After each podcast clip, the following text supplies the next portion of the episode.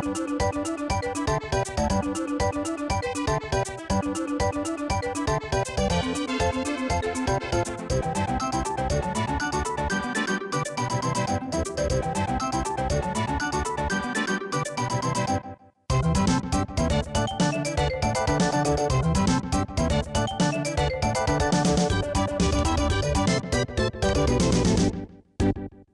Bonjour à tous, bienvenue dans ce sixième numéro de Sound Teams.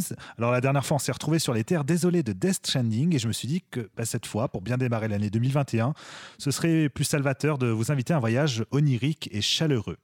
Alors, dans la longue liste des chefs-d'œuvre de l'âge d'or du jeu de rôle japonais sur la toute première PlayStation, Chrono Cross a quand même une place particulière pour, euh, pour pas mal de joueurs.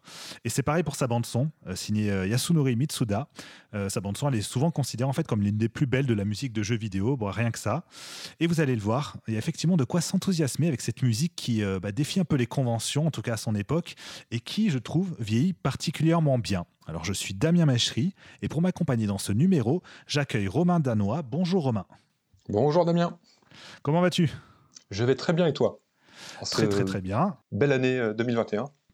tu es cofondateur de Wayo. Et justement, on reparlera de Wayo en fin d'émission parce que c'est aussi en lien avec l'actualité de Wayo qu'on va parler de Chronocross aujourd'hui. Vous allez voir, ça va être très intéressant.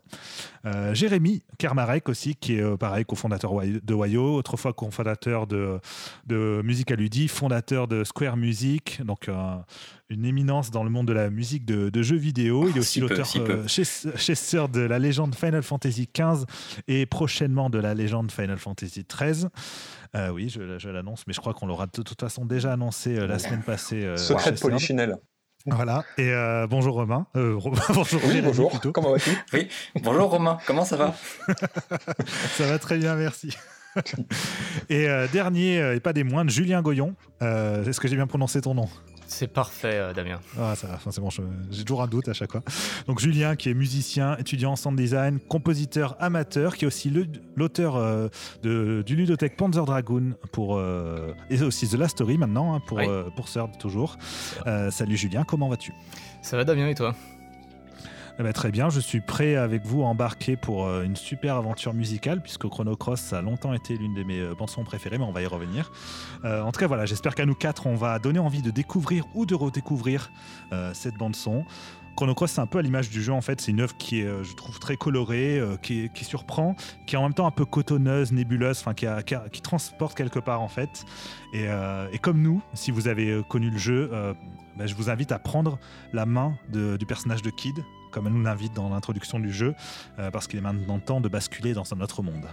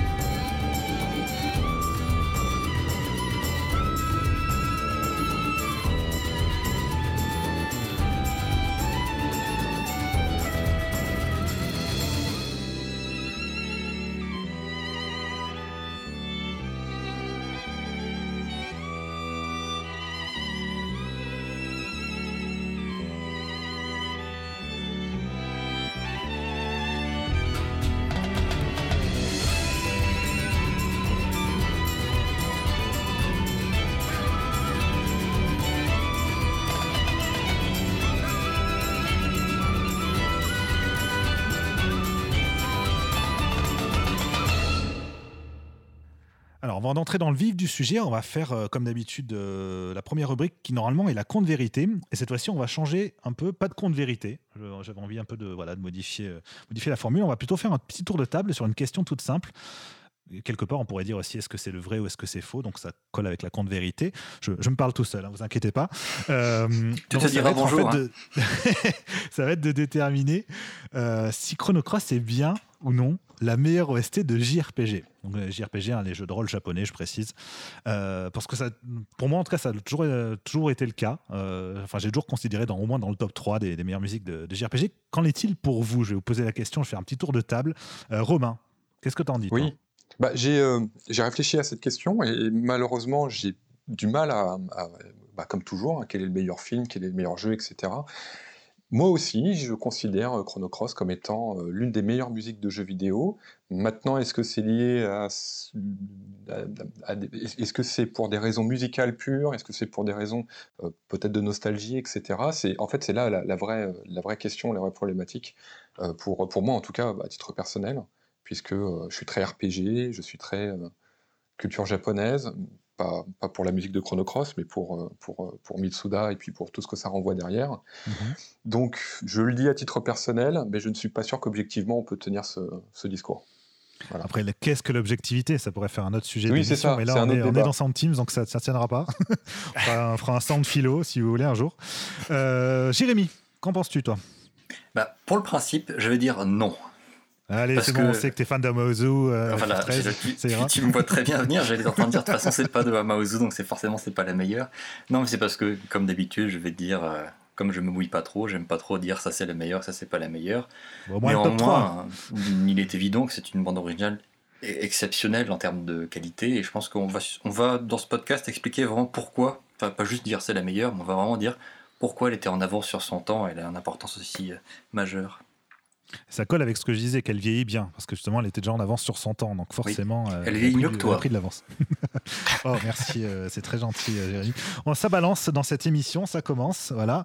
On va terminer ce tour de table par, par Julien. Julien, qu'en dis-tu? Eh bien, moi, je dis oui. non, ah. plus, plus, sérieuse, ah, plus sérieusement, c'est vraiment une des, pour moi, effectivement, une des plus belles bandes originales de l'histoire du euh, du jeu de rôle japonais. Et euh, elle a pour euh, elle a en sa faveur outre le fait d'avoir une qualité mélodique exceptionnelle sur lequel on reviendra une simplicité d'accès vraiment enfin c'est vraiment une, BO très abordable qu'on peut vraiment écouter sans avoir fait le jeu. C'était mon cas. J'ai d'abord connu la BO avant de, faire le jeu et et c'est vraiment une OST très accessible et dans le sens très positif du terme. Et puis voilà elle vieillit très bien et c'est pour moi, en tout cas, ça a eu un impact considérable dans le fait de me faire aimer la, musique de jeux vidéo et particulièrement la musique de, RPG japonais. Donc, c'est toujours une BO chère à mon cœur et qui est aisément dans mon top 3. Ouais. Mm. C'est vrai que tu as, tu as, un peu employé l'expression. Enfin, c'est une bande originale finalement très musicale. C'est-à-dire qu'elle n'a pas nécessairement besoin du, du, support du genre en question pour, euh, pour s'épanouir et pour montrer toute, la, toute sa richesse. Et je pense que c'est ce qui a beaucoup joué dans notre perception et notre appréciation aussi de, de cette musique. Et derrière, justement, cette création euh, musicale, il y a un compositeur, Yasunori Mitsuda, euh, un compositeur qu'on admire, hein, on, est, on est beaucoup en tout cas admiré ici, qui a fait mhm. énormément pour le jeu vidéo, vous le connaissez au moins euh, pour peut-être Chrono Trigger aussi, pour, pour Xenogears, pour le premier Xenosaga, récemment il a fait aussi les musiques, alors bon, moins connues, mais il a fait Inazuma Eleven, il avait participé à Kid Icarus, il a, fait, il a supervisé la bande son de, Xenoblade 2 et on en, on en a composé une petite partie. Enfin voilà, il y a vraiment, c'est un compositeur qui a qui a du bagage, qui a, qui a traversé un peu les, toutes les histoires de la musique de jeu japonaise et qui euh, n'a cessé d'enrichir et d'affiner son style. Euh, mais voilà, Chrono Cross, c'est souvent la, bande-son qui revient le plus quand on essaie de citer un peu euh, ce qui. enfin, ses travaux les plus célèbres, les plus connus et les plus, les plus appréciés, alors qu'elle date maintenant d'il y, a un certain temps. Hein. C'était 99, si je ne me trompe pas, Chrono Cross. Donc voilà, ça fait, mhm. ça fait une vingtaine d'années. Mais voilà, Mitsuda, on va peut-être euh, s'attarder un peu sur lui avant de parler de Chrono Cross directement, expliquer un peu d'où il vient, euh, comment est-ce qu'il a démarré, est-ce que est-ce qu'il a toujours par exemple voulu être euh, musicien, Jérémy? Eh bien non, ça. Ah. C'est un motif qui revient assez souvent. Hein. La musique, ça peut tomber dessus comme ça, sans prévenir. En fait, ce qui est rigolo avec Mitsuda, c'est que je pense que ça va être un, un motif de l'émission, c'est que c'est quelqu'un d'impatient. Et ça se voit dès sa petite enfance, quand sa grande sœur joue du piano, étudie le piano à la maison. Et lui, il a envie de faire pareil, un peu comme les petits frères. Il aime bien faire, on aime bien faire comme les, comme les grands frères et grandes sœurs. Sauf que rapidement, le piano, ça l'agace parce qu'il considère qu'il apprend pas assez vite. Donc euh, il, arrête, il laisse tomber. Il, voulait être Chopin en deux minutes, quoi, c'est ça? Voilà, c'est un peu l'idée en fait. Du coup, il change complètement de passion. C'est un gamin un peu, un peu sauvage, donc il aime beaucoup passer du temps dehors et surtout, il est fan de sport et de golf. Donc pendant une grande partie de son enfance, ce qu'il a envie de devenir plus tard quand il sera grand, c'est joueur de golf professionnel. Bon, bah, ce n'est pas, ce n'est pas ce qui s'est produit en l'occurrence. effectivement. Et dans une réalité alternative, mais pas, pas ici. Tout à fait. La réalité dans laquelle on est, qui est euh, assez sinistre, euh, malheureusement, n'a pas fait de Mitsuda l'équivalent de Tiger Woods. Euh, voilà. Mais la musique le rattrape au cours de son adolescence, et pas par le jeu vidéo en l'occurrence, par le cinéma, parce qu'il devient très rapidement un grand amateur de cinéma et de musique de film. Et cette période-là, c'est les années 80, pendant sa jeunesse, donc il est déjà marqué par des œuvres comme la musique de Blade Runner, par Vangelis, le marque particulièrement. Et aussi, c'est un grand fan des bandes son de Henri Mancini, dont euh, La Panthère Rose, que tout le monde connaît, euh, mhm. Je pense. Et aussi, il aime beaucoup Jerry Goldsmith, qui aussi est un grand compositeur de Hollywood, qui a euh, travaillé sur beaucoup de musique de film. Donc voilà, lui, ce qui l'intéresse principalement, c'est le cinéma, pas le jeu vidéo. D'ailleurs, pendant un temps, il vivote un peu. C'est pas pas forcément la musique. Ça pourrait aussi être travaillé euh, dans le cinéma en général, dans l'animation, ce genre de choses. Mais il y a quand même une vocation artistique à partir de ce moment-là, peut-être. Ouais, tout à fait. Bah, son père est artiste, hein, son père est peintre, donc euh, forcément, au bout d'un moment, ça, encourage un peu, on va dire. Mais dans le même temps, il, il va aussi se spécialiser un peu dans l'informatique, dans d'après un bon conseil de son oncle, qui a, apparemment a dit à son père et à lui que l'avenir était dans l'informatique. Bon, là, on est à la fin des années 80. Je pense que c'est pas trop se mouiller que dire ce genre de choses. Donc son père lui achète un ordinateur et euh, ça l'encourage à commencer à bidouiller un peu, développer un peu. Et du coup, ben, il se met à la musique sur ordinateur à ce moment-là, euh, au cours de son adolescence, et il commence à composer des morceaux euh, à cette époque-là. Donc voilà, c'est le début, c'est le début, de, la carrière. Pas le début de la fin quand même. Pas le début de la fin pour une carrière de grand golfeur, on va dire. ça, je pense que c'était dans sa destinée. Mais euh, et alors du coup, est-ce que parce que je crois savoir qu'avant de, de, devenir compositeur, il a quand même d'abord, euh, bah, un peu malgré lui, hein, en tout cas même dans le monde du jeu vidéo, euh, travaillé surtout sur le sound design, si je me trompe pas. Je, ne sais pas si Julien, toi, tu as, plus d'infos. Il me semble qu'il a travaillé pour Wolf Team, par exemple. Alors, j'ai pas plus d'infos, mais je sais effectivement qu'il a travaillé sur Wolf Team. Je pensais plutôt à Jérémy pour euh, renchérir sur le sujet, mais oui, oui, il a travaillé chez Wolf Team environ un an, il me semble. Et puis même quand il est, quand, par la suite, il est rentré chez Square. Il a, il a commencé en faisant de la programmation et, du sound design plus que de la musique. Mais je veux pas sauter trop mm. d'étapes. Jérémy, oui, peut-être plus de, de choses. Wolf Team, notamment, il faudrait quand même préciser parce que c'est vrai que je balance le nom de le oui, studio sans, sans, en donner plus de détails, mais c'est eux par exemple qui ont créé le euh, Tales of Fantasia, qui a été le le jeu originel de la série Tales of. Et Wolf Team, il y avait notamment un compositeur qu'on connaît bien aussi ici, mm Motoi Sakuraba, qui euh, travaillait chez eux. Euh, et, du coup, bah, euh, je crois que les deux, quelque part, ont, collaboré sur certains projets. Est-ce que Jérémy, toi, tu, peux nous en dire plus sur la question? Oui, en fait, Mitsuda, il, est, il habitait à la campagne, je ne sais plus dans quel patelin il habitait. Et après le lycée, il a décidé qu'il voulait devenir indépendant. Et donc, il est parti vivre à Tokyo à 18 ans, il hein, faut bien voir ce que c'était, et pour étudier la musique dans une école, de son propre aveu d'ailleurs, c'était une école pas terrible en termes de niveau, donc bon, ah. il, il s'insère sur la question.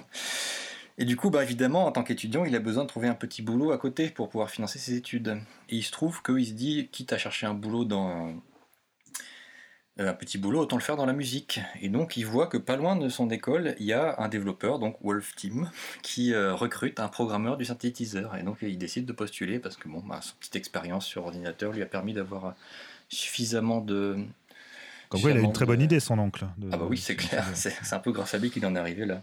Et donc il s'est retrouvé pendant un an, comme disait Julien, euh, à travailler chez Wolf Team pour Motoi Sakuraba. Alors c'est assez pittoresque, hein, les anecdotes de l'époque, quand il dit que Sakuraba était une bête de travail. Déjà à l'époque, il composait genre un morceau par heure, quoi. C'était vraiment un fou furieux.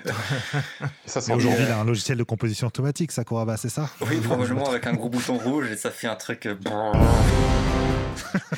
Non, mais voilà, à l'époque, il composait, il avait besoin de quelqu'un à côté de lui pour faire la, programmation du son, parce que c'était sur des PC, euh, les, jeux de l'époque étaient au tout début des années 90, hein. c'était des PC 88, PC 98, donc c'était des, des machines qui utilisaient la modulation de fréquence pour, euh, pour la musique.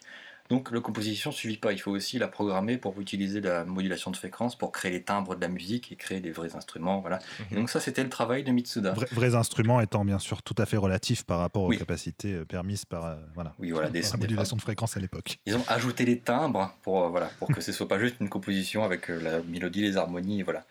Donc ça, c'était le travail de Mitsuda auprès de Sakuraba. Et c'est assez rigolo parce que Mitsuda dit que Sakuraba il était vraiment complètement dans son monde. C'était à peine s'il disait bonjour au revoir le, matin et le soir, et à part ça, ils n'ont pas vraiment discuté. Pourtant, il est quand même resté un an là-bas. Voilà, donc euh, ça conforte l'impression qu'on a de Sakuraba, qui est vraiment mm. quelqu'un d'assez euh, mm, renfermé dans, son petit mm. monde, on va dire. Très introverti, ouais, on peut se l'imaginer comme ça. Alors que c'est quand même un homme de scène aussi, Sakuraba, puisqu'il a quand même participé à plusieurs concerts de, rock progressif. Donc c'est vrai que c'est assez amusant de voir ce contraste entre le fait qu'il peut arrive à s'afficher sur scène et euh, malgré tout rester. Ouais, mais même sur scène, il est pas très exubérant. Il est, il communique pas avec le public. Il, il incite pas le public à mm. taper dans ses mains, par exemple, des, choses comme ça. Il est vraiment dans son. Sachant que sur scène, il est souvent entouré de 10 claviers qui forment un mur autour de lui. ouais, quelque part, il y a aussi un peu cette. c'est vrai. Bon, enfin bon, on n'est pas là pour parler de Sakuraba. Hein. c'est vrai. Du coup, c'est tout l'inverse de Mitsuda. Mitsuda, lui, par contre, c'est quelqu'un de vraiment extraverti, euh, très impatient, très fougueux. Hein. Donc, euh, bon. Comment s'est-il retrouvé chez Square alors, Mitsuda? Bah, c'est son, l'un de ses professeurs de son école, qui travaille dans la musique de jeux vidéo aussi d'ailleurs au passage, mais il n'est pas très connu. Noriko euh, Yamanoki, c'est ça? Ouais, c'est ça. Qui avait trouvé une petite annonce de Square et qui avait passé à Mitsuda en disant Tiens, bah écoute, t'as qu'à essayer, après tout, pourquoi pas. Donc Mitsuda postule, il envoie des démos. Le problème, c'est qu'il ne reçoit pas de réponse, donc il s'impatiente. D'un moment, il se dit Bon, bah, euh, va être déjà impatient. Il se dit bon bah je vais appeler pour euh, appeler chez Square pour voir s'ils ont bien reçu et tout. Donc il passe un coup de fil. On lui dit ok oui on a bien reçu vos morceaux, mais Monsieur Uematsu qui, euh, qui est le compositeur de Final Fantasy, hein, dois-je le rappeler, a besoin d'entendre plus de morceaux pour euh, pour se faire son avis. Donc Mitsuda. Tu, tu fais très bien l'imitation, j'adore. ah oui c'est tout à fait on y est. Hein. Ah, J'y étais ouais. Tout à fait. Je peux faire le, coup de téléphone. Moshi moshi. Bref. Alors, pour en revenir à quelque chose de plus sérieux, donc Mitsuda se remet à l'heure, il envoie trois nouveaux morceaux, et cette fois, il décroche un entretien. Ouf. Donc il se rend au fameux entretien. Là, je pense que il est assez légendaire cet entretien, je pense que pas mal de gens ont entendu parler. en fait, Mitsuda, comme, on, comme je le dis depuis tout à l'heure, il est très impatient et lui, clairement, ce qu'il voulait devenir, c'était un, compositeur indépendant, quelqu'un qui, voilà, qui faisait ses travaux à lui avec sa propre personnalité. Et donc, pour lui, un petit boulot chez Square, c'était un tremplin. C'était pas du tout un projet de carrière, c'était uniquement un tremplin et il l'a dit clairement et texto à l'entretien d'embauche où était présent Uematsu notamment. Ça, c'est ce qu'on appelle l'audace. Ah bah, Qu'est-ce que l'audace C'est clair. Et eh ben c'est Mitsuda l'audace. et du coup, ben, il a été pris. Voilà, euh, principalement pour son sens de la mélodie, selon Uematsu, mhm. qui ah. mettait un sens, qui, qui, était particulièrement attentif à ça à cette époque-là, parce que c'était au tout début des années 90, donc on était encore à une époque où les capacités sonores étaient assez limitées. Et pour Uematsu, le plus important, c'était d'avoir une bonne mélodie plutôt que, plutôt que d'autres qualités particulières qui étaient difficiles à restituer avec la musique de l'époque. Ouais. D'ailleurs, je crois que Mitsuda, des années après, a dit qu'il avait regretté euh, son comportement dans cet entretien. Il était pas. Quand on lui en reparlait, il était un peu embarrassé d'avoir euh, réagi comme ça avec autant de. Ah, c'est la fougue de la jeunesse. Hein. Hmm. mais je pense que ça a plu, ça a plu à Uematsu. À mon avis, il aimait bien ce genre de personnalité euh, très affirmée. Oui, c'est par contre, du coup, parce que là, c'est bien beau, il est embauché là, grâce à son audace, mais je crois qu'il travaille pas tout de suite sur la musique d'un jeu en fait. non, non, il faudra attendre plus de deux ans pour ça. En fait, à l'époque, chez Square, ils ont un gros problème, c'est qu'ils ont personne pour faire les bruitages de leur jeu. Généralement, c'est soit les compositeurs qui s'y mettent, soit quiconque chez Square a une petite oreille musicale. Genre, il y a des graphistes qui se mettent au travail là-dessus. Euh, sur les, sur les bruitages et euh, à peine Mitsuda est recruté, il se rend compte qu'il est très bon pour, euh, le, ce, pour créer les bruitages des jeux Notamment, il y a la fameuse anecdote, euh, c'est lui qui a créé le cri du dragon dans Final Fantasy V. Ah. Et euh, il raconte notamment que, dès qu'il a commencé à bidouiller pour créer le cri du dragon, il le faisait tellement bien que Uematsu a déboulé dans son bureau en disant Waouh, mais comment t'as fait ça? C'est surtout touche plus à rien, c'est parfait. c'est lui aussi qui a fait, de son propre rue, il a fait 80% des bruitages de Secret of Mana, donc euh, voilà, si jamais vous y jouez, euh, repensez-y, c'est pas juste la musique de Kikuta, c'est aussi les bruitages de Mitsuda. Puis là, il a travaillé sur Anjuku Hero, je crois aussi. Oui, c'est ça, c'est ce que j'allais mentionner. Il a travaillé sur Anjuku Hero avec euh, Koichi Sugiyama. En revanche, il me semble qu'il a aussi travaillé, je crois, à cette époque, sur The Seven Saga, mais qui était un jeu Enix, euh, dont justement la musique était composée par Norihiko Yamanouki, qui était son mentor. Est-ce que ça vient de là? Mais j'avoue que j'ai pas creusé, j'ai du mal à comprendre comment il a pu travailler sur un jeu Enix tout en étant embauché chez Square en même temps. C'était pas peut-être juste avant, non D'être embauché? Parce qu'il a été embauché chez Square en 92. Bah, c'est en 93 que le jeu est sorti, ah Seven Saga. Donc ah. après, peut-être que les, son travail sur le son a été réalisé avant, ouais, effectivement. Mmh, c'est possible. Euh, c'est possible. Il faudrait, mmh. faudrait repenser la chronologie. euh, donc ensuite, effectivement, il se retrouve bah, euh, à s'énerver, à se dire bah, c'est quand que je peux composer, quoi. Exactement, parce que lui, il a son plan de carrière, c'est euh, Square et mon tremplin, et pour le moment, on m'a pas du tout proposé de, de composer. Il faut bien voir aussi un truc, c'est que après lui est recruté, recruté Yoko Shimomura, qui vient de Capcom. Et elle, bon, elle, est, elle, elle contribue aussi à l'effort de guerre sur les bruitages, mais Mitsuda dit qu'elle était tellement nulle qu'en fait, ils ont un peu laissé tomber. Et du coup, Shimomura s'est retrouvé à composer avant lui la bande son d'un jeu, c'était Live Live qui est sorti en 94. Donc je pense que Mitsuda, il s'est dit, bon, euh, hein, vous êtes bien gentil, vous recrutez des gens pour, euh, pour faire de la musique, mais moi, vous me laissez pas. Donc vous voilà. recrutez après moi et il compose avant moi. Cela dit, euh, Shimomura l'avait déjà Street Fighter 2 à son actif euh, déjà. c'est quand même euh, pas rien. Quoi. Non, c'est sûr. Elle, elle avait Sur le CV, c'est sûr que ça faisait euh, voilà, un bon tremplin. tout à fait. Alors que Mitsuda, il avait vraiment rien. quoi. Et du coup, c'est ce qui fait que quand il s'est présenté devant Sakaguchi en 94 pour lui dire maintenant, vous me, faisiez, vous me laissez composer pour un jeu où je m'en vais, Sakaguchi a accepté de lui confier Chrono Trigger, mais il faut bien comprendre que c'était quand même vachement risqué parce qu'il n'avait jamais composé pour un jeu et Chrono Trigger c'était leur projet rêvé, c'était le projet Dream Team qu'ils étaient en train de préparer. Ça devait être euh, Uematsu et Kenji Ito qui devaient composer la musique, donc euh, voilà, c'était Chrono Trigger, c'était un peu l'alliance voilà, avec Yuji Ori de, de, Dragon Quest. Enfin, il y avait vraiment euh, voilà, Dream Team, Akira Toriyama au Kara, Design. Donc c'est vrai qu'on était sur, euh, sur un énorme projet. C'était assez audacieux de laisser sa chance à Mitsuda. Après, Uematsu était quand même veillé au grain. C'est-à-dire que euh, enfin, la fameuse anecdote, on, va y revenir. Du coup, je l'anticipe un peu, désolé. Mais hmm. quand Mitsuda s'est retrouvé à ne plus pouvoir travailler parce qu'il avait un ulcère, euh, pour surmenage. qui est venu à la rescousse, voilà, pour surmenage, parce que bon, je pense que vous allez le détailler. C'est quelqu'un qui est très euh, perfectionniste et qui, euh, tout en étant impatient, veut faire le travail le plus abouti possible. Mais, euh, mais Uematsu voilà, est arrivé à la rescousse, il a quand même composé quelques morceaux sur, euh, sur le jeu. Donc je pense qu'ils avaient. Euh, c'était la, la, route de secours, quoi, Uematsu, j'imagine. Bah, il est revenu de vacances, euh, de vacances post-FF6 d'ailleurs, le jeu venait de sortir. Il est revenu de vacances pour composer la, ouais, les 8-9 morceaux qui, qui manquaient au jeu. Mais d'ailleurs, quand on, quand on a. Enfin, quand Uematsu a été interviewé des années après, je crois en 2009, euh, sur OSV, il en parlait en disant non, non, c'est pas du tout mon travail, euh, Chrono Trigger. On essayait de lui approprier partiellement le travail en disant c'est une co-composition. Et Uematsu, il en parle vraiment en disant non, non, c'est vraiment l'œuvre de Mitsuda. Moi, j'étais juste là pour dépanner. D'ailleurs, je me rappelle même plus de mes musiques. donc, euh, c'est assez marrant. Mais oui, d'ailleurs, pour l'anecdote, Mitsuda, au lieu d'aller se plaindre directement à Uematsu, qui était son supérieur direct, il allait se plaindre à Sakaguchi, qui était quand même euh, au sommet de, la hiérarchie de Square, ou, quasiment, Jérémy, tu me diras si je me trompe. Donc ah il, faut, bien rappeler que c'est un, comportement qui est très euh, déplacé au Japon, vraiment très, très... Euh, très improbable comme, ouais. comme, comme manière. passer la hiérarchie, ouais, c'est sûr que c'est pas du tout. Après, Square était une petite boîte encore, c'était pas, c'était pas mm-hmm. le Square qu'on connaît maintenant. Donc oui, je pense que les, de personnes maximum. les frontières étaient plus, étaient plus souples pour ce genre de. Mais quand même, je crois pas qu'on ait beaucoup d'équivalents dans, dans l'histoire de la, de la, musique de jeu japonaise. Euh. Ah non, clairement pas. non, c'est sûr. ah, voilà. En cas de Chrono Trigger, premier coup d'éclat euh, en quelques mots, euh, parce qu'on va pas non plus s'attarder dessus. Aujourd'hui, le sujet c'est Cross, mais qu'est-ce que qu'est-ce que vous en retenez vous de cette bande son Romain, tiens, on t'a pas entendu sur sur Mitsuda.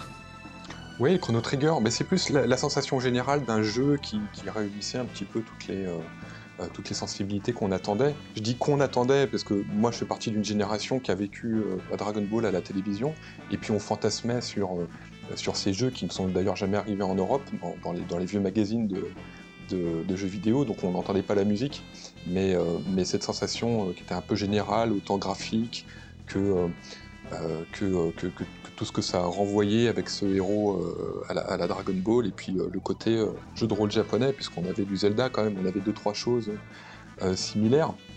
Mais ça, on ne l'avait pas. Et quand c'est arrivé, alors pas forcément par des biais très, très légaux, hein, quand on, a connu le jeu en émulation, et puis après, après je n'utilise pas de bêtises, je crois que le jeu avait été adapté sur Game Boy Color. Sur DS. sur, DS, sur, DS, on, l'avait jamais eu avant, ouais. et, sorti en, Europe sur DS, effectivement. et, ouais. Et la musique, on la connaissait parce qu'on l'avait téléchargée avant sur Internet. franchement, on était, on était quand même des, un peu des, chercheurs. Des, on, voulait vraiment savoir, de, voir à quoi ça ressemblait, de voir. Et, et, au final. Il a raison. il a raison. Et au final, c'est exactement ce qu'on. C'était dans l'air du temps. Et Mitsuda avait vraiment dans, cette, dans son approche musicale une, forme de renouveau qui avait pas forcément. On était déjà avec euh, Zelda et Final Fantasy, on était déjà sur. Euh, et puis Dragon Quest encore plus, sur une, sur une sensation assez, euh, assez classique. Voilà, on était, on était dans quelque chose de connu. Et là, tout d'un coup, on avait quelque chose de beaucoup plus. et qui est totalement. totalement symbolisé par la scène d'ouverture, que ce soit musicalement ou graphiquement, on, est, on est déjà dans, dans un autre monde. Bah, c'est vrai que Final Fantasy, Dragon Quest, euh, Zelda, on est dans une veine plus orchestrale, euh, plus dans une recherche d'un son symphonique, en fait, bien mm. sûr, avec les limites de l'époque. Mm. Alors que Misuda, lui, dès, dès Chrono Trigger, il montrait déjà qu'il avait envie de piocher un peu dans d'autres styles. Et j'aime bien faire le parallèle avec Dragon Ball. Euh, puisque la scission, elle est également là à la même époque, hein, d'ailleurs, avec, avec l'animation japonaise, même si c'est pas le sujet, où on avait euh, des compositeurs et une façon de faire qui était très classique, qui, était, euh, qui, avait d'ailleurs une, une, qui était une continuité un petit peu du, cinéma et puis de, ce qu'aimaient les, les, créateurs de l'époque. Et il y a eu cette cassure dans les années 90 et on retrouve à peu près le même schéma dans, dans le jeu vidéo. C'est pas très étonnant d'ailleurs que Mitsuda euh, ait, fait une bande son qui a un peu des sonorités animes parce que je pense que c'est à la base c'est plus l'univers qui l'intéressait. D'ailleurs ce qu'il disait euh, au tout début euh, des années 90 quand il voulait trouver du travail, lui il était beaucoup plus partant pour le cinéma et l'animation japonaise. Il était, il avait les yeux rivés sur le studio de Joe Hisaishi d'ailleurs. Il voulait vraiment se faire recruter là-bas. Oui, qui est très réputé. Euh, bah, d'ailleurs, d'ailleurs, on a fait avec Wayo, on a nous-mêmes travaillé à la Wonder Station une fois. Donc oui, c'est un, studio très réputé et puis qui était totalement, euh, euh, du coup, assimilé à, Ghibli et à, Yayoi Sashi. Donc c'était la, mm. c'était la nouvelle success story à suivre après, après les grands compositeurs des années 70 comme Sakamoto. Mm. Et après Chrono Trigger, ensuite, donc bah, évidemment la carrière de Mitsuda a commencé à s'envoler puisqu'il y a il, avait, il, avait, beaucoup de, de craintes en fait par rapport au retour, hein, forcément sur son premier travail en tant que compositeur principal avec autant de musique sur un, jeu aussi attendu. Finalement, les retours ont été extrêmement positifs. Euh, c'est une bande son euh, culte encore aujourd'hui, un Chrono Trigger comme le jeu d'ailleurs. Euh, et derrière, ça lui a ouvert les portes de d'autres projets aussi, aussi ambitieux ou fous ou intéressants. Je pense à Xenogears, évidemment, sur lequel il a retrouvé d'ailleurs Masato Kato aussi, qui était, je rappelle, donc le scénariste de Chrono Trigger et qui, sur Xenogears, ça va un rôle moindre, mais a quand même contribué à, à écrire deux, trois passages du jeu. Euh, et, sur Xenogears, encore une fois, il a montré qu'il était capable de partir dans d'autres directions. On en détaillera peut-être un peu plus après quand on parlera même du style de Chrono Cross parce qu'il a été aussi pensé en réaction à, certains, certaines de ses approches sur Xenogears. Mais euh, voilà, Xenogears, par exemple, l'utilisation des cœurs bulgares. Euh, bah, c'est pas quelque chose qu'on avait déjà entendu auparavant dans, le jeu vidéo. Euh, pas, voilà, pas, pas, à ce niveau-là en tout cas. Encore moins venant du Japon encore moins venant du Japon. Et, au-delà de même d'avoir euh, des chœurs bulgares en fond, par exemple, c'est carrément il y a un morceau entier a cappella euh, de 4 minutes euh, avec juste des chants bulgares. Donc ça, c'est c'était complètement improbable. C'était surtout que c'était difficile d'enregistrer ce genre de choses avant dans un jeu vidéo. C'était l'arrivée du support CD qui a permis de le faire. Quoi. Ça, c'est sûr que ça a un peu aidé, euh, sachant qu'effectivement, on rappelle à l'époque, euh, quand il y avait des enregistrements pour des musiques de, jeux de rôle japonais, bien souvent, ça concernait surtout euh, soit la musique d'introduction, soit la musique de fin, éventuellement les deux, mmh. mais, mmh. mais rarement, rarement plus que ça. et après Chrono Xenogears, il y a eu un autre travail, donc toujours avec Masato Kato, puisque je pense qu'ils ont quand même commencé à nouer une relation de confiance, Mitsuda et lui, assez forte. Et cette fois-ci, c'était un jeu, alors sur la Satellaview, qui était un système euh, pour la, enfin une extension de la SNES e qui était un truc en ligne, mais qui, n'est jamais sorti hors du Japon, je crois. c'était pour le euh, téléchargement des jeux par le satellite. Oui, c'est ça. Mm. Et, donc, Masato Kato a eu un projet là-dessus, un petit projet de visual novel, si je ne me trompe pas, qui s'appelait Radical Dreamers. Je crois que Julien, toi, pour le coup, tu le connais plutôt pas mal. oui, j'ai eu l'occasion de le faire, bah, pareil en émulation, parce que ce n'est toujours pas sorti par des voies officielles hors, du Japon, donc il n'y avait pas bien le choix là-dessus. Et en fait, donc, Radical Dreamers, c'est un projet qui a été fait vraiment en très peu de mois. Il me semble qu'il a été fait en 3-4 mois, quelque chose comme ça. Et euh, c'est en, c'est, gros, c'est un visual novel qui euh, se situe dans le manoir Viper, dont on parlera sûrement après, et qui raconte l'infiltration dans le manoir Viper en pleine nuit euh, par, par Serge, Kid et un autre personnage, je me rappelle plus lequel, dans, le but de voler un objet dont on reparlera aussi sûrement dans, l'émission. et en fait, Radical Dreamer, on peut pas vraiment dire qu'il se situe entre Chrono Trigger et Chrono Cross. C'est plutôt une, une base, c'est plutôt une, comment dire, une, matière que Masato Kato a réutilisée dans, euh, Chrono Cross, mais euh, en, se servant du contexte, des personnages, et, mais sans suivre fidèlement l'histoire de Radical Dreamer. Il y, a, certains éléments qui ont été remaniés pour s'inscrire logiquement dans la continuité du scénario de, Chrono Cross, mais c'est déjà les, prémices euh, du, ton de, Chrono Cross, que ce soit en termes d'ambiance, euh, de personnages, de lieux, et notamment il y a une quinzaine de musiques qui ont été composées donc par Mitsuda pour ce projet-là, et la moitié des musiques à peu près sera réutilisée dans Chrono Cross. On peut citer notamment le, thème des combats, le thème des combats de Chrono Cross, qui est pas le plus apprécié de l'histoire du jeu vidéo. C'est des funestes reprises. On y reviendra, mais effectivement c'est pas, pas la meilleure musique. Il y, a ce thème-là, il y a le thème de l'infiltration du manoir Viper, justement, il y a le thème de Kid, Star Stealing Girl ou The Girl Who Stole mhm. the Star, selon les, traductions, qui est repris. Euh, il y a le, thème Dream of Shore aussi. Euh, qui, vient, euh, voilà, tous ces, tous ces morceaux-là viennent de Radical Dreamer. Donc en fait, que ce soit musicalement ou en termes d'histoire, de, de, personnages et de contexte, il y a déjà une base qui sera réutilisée dans, dans Chrono Cross plus tard.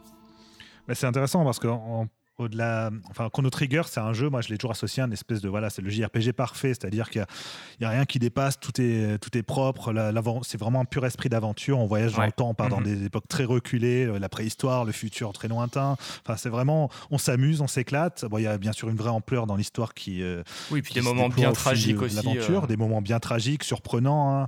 Mhm. on, sait, on apprécie notamment la propension qu'a Masato Kato à, à, tuer ou à faire enlever le contrôle du joueur, enfin du, du, personnage principal au, joueur pendant un certain temps dans les jeux. Euh, bah, voilà, ça vient, ça vient aussi de là. Mais, euh, mais Chrono Cross, je l'ai toujours trouvé très différent. Ça a beau être la suite de Chrono Trigger, hmm. euh, il a une, approche, rien qu'en philosophie de game design, on est beaucoup plus libre en fait et beaucoup moins on est beaucoup moins dans une approche linéaire en fait de la narration il y a beaucoup plus d'embranchements possibles et euh, dans l'atmosphère générale aussi que je trouve plus plus nébuleuse, plus euh, c'est beaucoup plus, contemplative, mais complètement, c'est beaucoup plus contemplatif, nostalgique. C'est ça. Et, c'est euh, beaucoup moins haletant euh, aussi. Chrono Trigger, c'est vraiment un jeu. Oui, le rythme est beaucoup moins dynamique. mais, mais, pas dans le mauvais sens du terme. Alors, ça, ça fait ah aussi qu'il y en a qui sont moins accrochés par, euh, par Chrono Cross, je pense. Parce que vraiment, Trigger, c'est un jeu qui se finit en 15-20 heures et tu n'as vraiment aucun temps mort. Chrono Cross, il est déjà un peu plus long, le rythme est plus, plus diffus, c'est plus contemplatif. Même la musique, la musique, elle, globalement, c'est des tempos assez lents.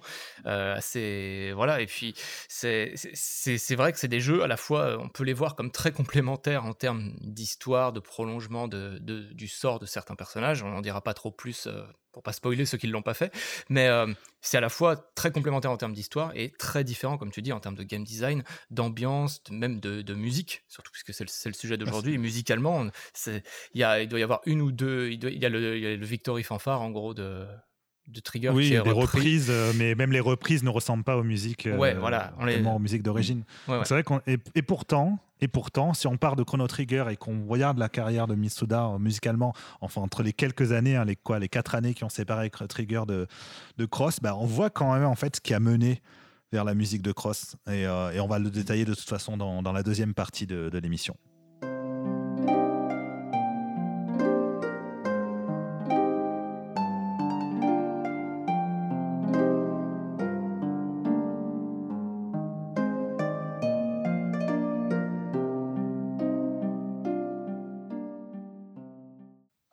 Alors, avant d'aborder le, enfin le cœur du sujet, c'est-à-dire la musique de Chrono Cross, euh, vous savez, il y a la fameuse rubrique à la bouche. J'étais ah. moyennement inspiré. non, mais je vous l'avoue, cette fois-ci, je n'ai pas été trop inspiré.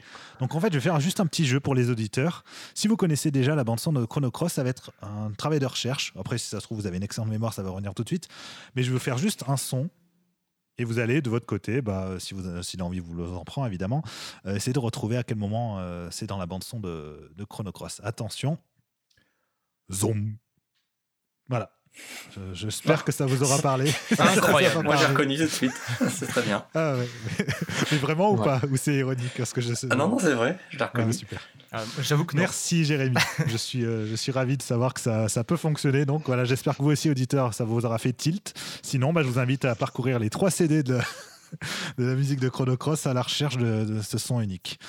Bref, on va rentrer dans le cœur du sujet et euh, on a besoin de faire un point sur un truc précis avant de parler de la musique de Chrono Cross en elle-même. C'est euh, parce que c'est euh, quelque chose qui est évidemment au cœur même du style musical de Chrono Cross. C'est ce qu'on appelle la musique du monde. Alors la musique du monde, c'est quoi? Qui a envie de, s'exprimer sur le sujet? Attention, peut-être Romain. Tiens, commencez. Oui, et pourquoi pas? La musique du monde, bah, la musique du monde, nous, on a l'habitude, on est, des Occidentaux, on est des, Français en l'occurrence, notre base de, réflexion euh, euh, quand on veut définir euh, ce qu'est la musique ou l'origine de la musique, en vérité, la musique classique, la musique romantique, baroque, etc., c'est de la musique européenne. Donc quand on parle de musique du monde, c'est une musique d'autres, d'autres continents, d'autres cultures, d'autres civilisations et d'autres époques qui ne répondent pas aux règles musicales qui ont été édifiées au cours des siècles euh, bah, en Europe, euh, pour le coup. Euh, donc, et après, la musique du monde va se définir par différents instruments, différents modes, différentes, mhm. différentes harmonies, donc pour, mhm. pour être plus clair. Et, et, et, en, en, soi, bah, c'est pas juste un changement d'instrument, il y a vraiment dans l'écriture et dans la perception que peut avoir la musique, et, ça, et ça va jusque dans des notions assez précises comme la fréquence, euh, des instruments et de tout simplement euh, la fréquence de, la musique tonale, donc euh, la manière dont la musique a été construite au fil des siècles, fait que la musique du monde, effectivement, c'est pas juste voilà, quelque chose d'exotique parce qu'on a mis des percussions africaines, ça va un petit peu au-delà. Alors du coup, est-ce que la, musique du Roi Lion, c'est de la musique du monde? Pardon, c'était une plaisanterie parce que ça pourrait faire un vrai sujet. Non, sérieusement, par contre, c'est intéressant comme, comme, proposition.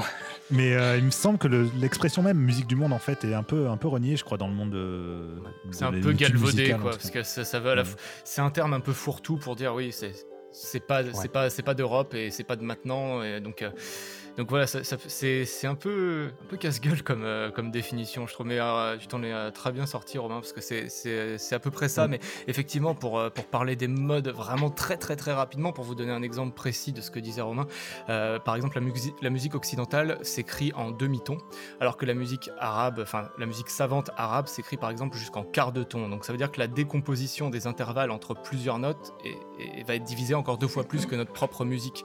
Donc ça donne, ça donne lieu des fois comme tu le dis Romain, à des, fréquences que nos instruments occidentaux ne peuvent pas reproduire, ou alors on va se situer dans l'imitation un peu vague de, musique euh, de, bah, d'autres contrées. Il faut bien voir dans cette définition que la musique japonaise, on va la catégoriser, la musique japonaise, on va dire traditionnelle, historique, évidemment la musique classique est arrivée au Japon euh, assez rapidement et puis ils l'ont assez rapidement euh, assimilée. Euh, la musique japonaise traditionnelle, donc on peut la catégoriser en musique du monde, et c'est donc la culture forcément euh, de, personnes comme Mitsuda, qui à la fois ont cette forte culture euh, identitaire et historique de, leur région du monde, mais ils ont aussi la culture de la musique occidentale, et ce qui est très peu vrai finalement chez nous. Nous, on connaît très bien évidemment notre propre musique européenne occidentale, mais hmm. la musique la musique du monde, ça reste encore une image d'épinal, c'est pas toujours forcément euh, euh, bien apprécié euh, dans sa, dans, sa, dans sa globalité, dans sa réalité. et pour le coup, bah, Mitsuda, pour faire la transition, bah, c'est sa culture, et finalement, bah, ça se retranscrit parfaitement dans ce qu'il fait. Est-ce que Jérémy, tu veux ajouter quelque chose sur le sujet? Bah, je dis que c'est très japonais dans l'esprit, justement, ce que vient de dire Romain, là, parce que les Japonais ont vraiment cette, cette culture qui fait qu'ils aiment beaucoup s'approprier ce qui vient de l'extérieur, mhm. et sans avoir vraiment peur de, de le manipuler à leur propre sauce. Donc euh, ça, c'est ça qui donne parfois des choses très surprenantes, même visuellement aussi. C'est pas juste une question musicale. oui, ça fait partie de, de toute leur culture. Euh, ce mélange syncrétisme en fait qu'il y a entre, voilà, entre diverses approches. Tout à fait. Disons qu'ils se sont pas sentis obligés de s'approprier ce qui est venu de l'Occident comme ça. Ils ont vraiment voulu l'intégrer dans leur propre culture et le refaire à, leur sauce. Donc c'est pour ça qu'on peut sans doute penser que il y a beaucoup de musique de JRPG des années 90 qui euh, n'hésitent pas à piocher ça et là des inspirations de plein d'endroits différents. Je pense que ça vient de cette culture japonaise qui fait qu'ils sont quand même assez curieux sur ce, qui, hmm. ce qui vient du reste du monde. Quoi. Mais est-ce que avant euh, les interventions de Mitsuda, est-ce que la, les, justement les, les, musiques qui piochaient dans d'autres cultures musicales, dans le JRPG, étaient aussi euh, élaborées que, que chez Mitsuda, ou est-ce que c'est vraiment lui qui a, qui a un peu cristallisé en fait tout ce qui pouvait être fait autour de, de cette approche? Je dirais que c'était assez caricatural ce qui se faisait avant. En grosse guillemets. Je voulais pas le dire, hein, je, voulais, je voulais pas être méchant comme ça, mais je. Oui, mais tu vois, c'est difficile de manipuler le sujet sans, sans dire que c'était caricatural parce que le problème c'était que souvent les capacités sonores étaient difficiles, euh, de, de, poser une difficulté en termes de euh, d'utilisation des instruments venus d'ailleurs dans les jeux parce qu'il fallait les échantillonner et c'était pas forcément très très facile à faire donc euh, c'est ce qu'on appelle une merveilleuse transition là Jérémy parce que justement tu vas continuer toi-même encore à nous expliquer en quoi Chrono Cross se différencie au niveau de, la qualité sonore. Parce que si effectivement avant c'était euh, difficile de, retranscrire justement les timbres euh, spécifiques à certaines cultures musicales, bah, comment ça se fait que Chrono Cross aujourd'hui non seulement sonne toujours bien, même de nos jours, et, euh, qu'est-ce qui a permis ça en fait, tout simplement? Et eh bien là, on va devoir parler d'échantillonnage. Je pense que c'est le, le, principal sujet qu'on ne peut pas éviter lorsqu'on parle de musique synthétique. Et je pense que Julien sera d'accord avec moi sur, euh, sur ce sujet. En fait, ce qui fait la qualité sonore d'une musique, euh, en tout cas dans la musique de, de, jeux vidéo sur les vieilles consoles qui avaient des puces sonores qui, sur lesquelles il fallait programmer directement, c'était que les compositeurs et les programmeurs devaient échantillonner les instruments qu'ils utilisaient. Donc plus l'échantillonnage était de bonne qualité, plus la musique, au final, était elle aussi, euh, elle, semblait authentique. Euh, mhm. c'est un peu difficile à décrire comme ça, mais c'est euh, si on a un son de guitare, par exemple, qui est suffisamment riche, c'est-à-dire que dans le, programmation, ils ont versé suffisamment de sons, d'instruments, pour leur permettre que l'échantillonnage soit, et soit, couvre une large gamme mhm. de sons. Je ne suis pas du tout spécialiste du son, donc là je l'explique très mal. ça veut dire que le résultat sera plus authentique parce qu'il aura un son plus riche. Mais ça, ça c'est un gros problème dans le jeu vidéo, c'est que ça prend de la place. Plus on a d'échantillons, plus ça occupe de l'espace disque. Or, sur les vieilles consoles, ce qui était le prioritaire, c'était quand même les graphismes. Et sur PlayStation, ça l'était d'autant plus que Square s'enorgueillissait d'avoir des qualités graphiques euh, au-dessus de la moyenne, notamment avec des séquences cinématiques précalculées. Ça, ça prend beaucoup de place sur le disque.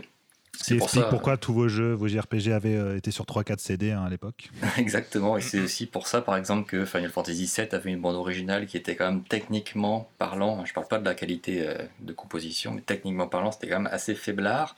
On voyait pas trop effectivement l'évolution par rapport à FF6. Et voilà, c'est parce que l'essentiel de, du disque était occupé par des données graphiques. Donc il n'y avait quasiment plus rien pour l'échantillonnage musical. Manque de respect pour la musique, c'est triste. Bah c'était un choix, on va dire. Hein. Je, pense que j'apprends rien à personne en disant que FF7 misait tout sur les visuels. Mais bon. Sauf qu'avec la génération euh, PlayStation évoluant, ben, petit à petit, les programmeurs ont réussi quand même à euh, se, se, démarquer, à réussir à exploiter davantage les capacités sonores des consoles. C'est comme ça à chaque fois. Et ce qui fait qu'au moment de Chrono Cross, on est en 99, donc euh, on a quand même plusieurs années de bagages derrière soi, ben, la qualité sonore pouvait enfin commencer à se démarquer euh, davantage. C'était une conclusion inattendue. Euh, mais, en fait, il faut rappeler aussi que voilà, on a parlé de musique du monde, euh, bon, on pourrait même euh, parler de musique folklorique ou ethnique. Je pense que les expressions sont aussi valables, en tout cas, parlent peut-être mieux de ce dont il s'agit. Et en fait, Mitsuda, c'est quelqu'un, dans le livret de Chrono Cross, il en parlait pas mal, qui, qui est un amoureux du son, en fait, du timbre. c'est vrai qu'il y a beaucoup, notamment dans la culture de la musique occidentale, avant tout une le focus qui est mis plus sur l'écriture elle-même, la partition, en fait, que sur le, le timbre en fait. Euh, et Mitsuda, lui, il adore au contraire aller piocher dans, des sonorités diverses et variées, dans des cultures diverses et variées. Et je pense que c'est ce qu'il a voulu faire avec, euh, avec Chrono Cross justement, cette espèce de voyage auditif qui colle aussi avec l'état d'esprit du jeu. C'est pour ça qu'en introduction, je vous disais que c'était une musique que je trouve qui est chaleureuse et colorée parce que justement, elle va chercher dans, dans ses nombreuses timbres, dans ses nombreuses manières de composer qui vont différer d'une culture à l'autre. Et, euh, et, alors pour le Chrono Cross, justement, on parlait de l'évolution de, la qualité sonore. Et Mitsuda, bah, il a pu s'appuyer en fait sur, euh, sur un programmeur euh, talentueux qui est Ryo Yamakasi. Yamazaki. Yamazaki. Je, je l'ai mal noté alors qu'en plus je me rappelais que c'était son nom. Bref, Ryo Yamazaki. Peut-être peux-tu nous le présenter plus en détail, Jérémy? Oui, ben, c'est un programmeur du synthétiseur, donc ça c'est un métier assez spécifique qu'il faudra peut-être commencer par expliquer. En fait, euh, c'est un peu ce que faisait Mitsuda qu'on a expliqué tout à l'heure avec Sakuraba. en gros, le compositeur il compose la musique, mais ensuite il faut l'intégrer dans le jeu. Et ça c'est le travail du programmeur du synthétiseur. C'est celui qui va s'emparer des données sonores brutes, hein, les MIDI généralement, et qui va utiliser la puce sonore pour faire l'échantillonnage dont on parlait tout à l'heure, pour que les timbres des instruments soient ajoutés à la musique, pour qu'elle sonne correctement à l'intérieur du jeu, tel que le compositeur l'avait souhaité, de préférence. Et donc, ça, c'était le travail de Ryo Yamazaki sur Chrono Cross. L'avantage de Yamazaki, c'est que c'est probablement l'un des meilleurs en, la matière chez Square. À l'époque, en tout cas, c'était probablement le meilleur. Donc, euh, il a travaillé de très près avec Mitsuda et euh, il, a il manque pas d'éloges d'ailleurs pour, pour le travail de Mitsuda avec lui. Dans le livret de la bande-son, il dit à quel point euh, il s'est jamais découragé entre les lignes, on lit que ça a vraiment été difficile de travailler sur Chrono Cross parce qu'ils ont voulu repousser les limites sonores, mais ils avaient vraiment des capacités techniques très limitées. Et donc, ils ont vraiment dû faire beaucoup de sacrifices, à mon avis, pour euh, atteindre le résultat qu'on a là. Mais bon, bah, le fait est que par leur obstination, ils ont réussi à atteindre cette. Euh, ce sont vraiment euh, authentique. Et Ils ont eu des, idées assez géniales. Euh, là, par exemple, on va, je vous fais écouter la musique de, du village du début du jeu.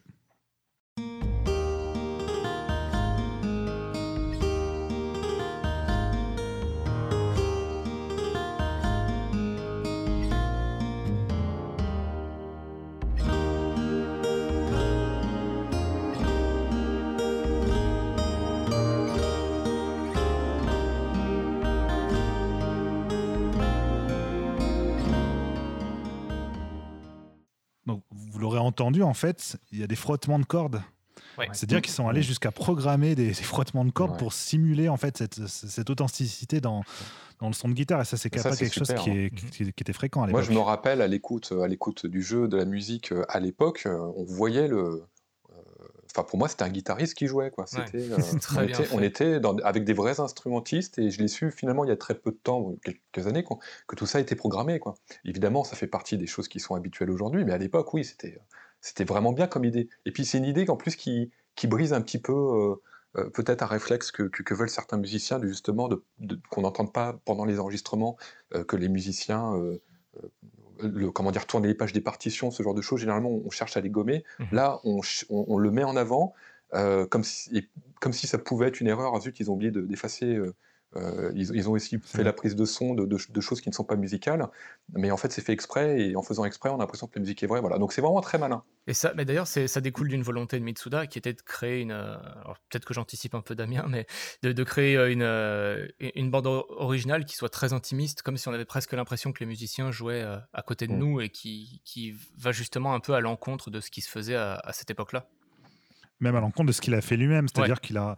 c'est quelqu'un à l'époque qui n'aimait pas se répéter déjà Mitsuda et qui euh, en fait visait à prendre le contre-pied de ce qu'il avait fait, euh, en tout cas de l'approche qu'il avait eu pour Xenogears. Alors évidemment, musicalement, on voit quand même pas mal de correspondances. Si on écoute, enfin, on reconnaît le style de Mitsuda dans comme dans l'autre. Mm. Voilà. Mais malgré tout, c'est vrai qu'en termes de, de, timbre, justement, il, a, il est parti dans une autre direction. Et euh, il avait dit, pour lui à l'époque, il avait l'impression que la musique de jeux vidéo, elle tendait trop à essayer de, comme le jeu vidéo lui-même, essayer de singer petit à petit le cinéma. c'est rigolo quand on parle de ça dans les années 90, alors que finalement, c'est une critique qui a suivi le jeu vidéo pendant encore euh, une bonne quinzaine d'années derrière. Et donc, il avait effectivement euh, visé à, prendre ce contre-pied-là.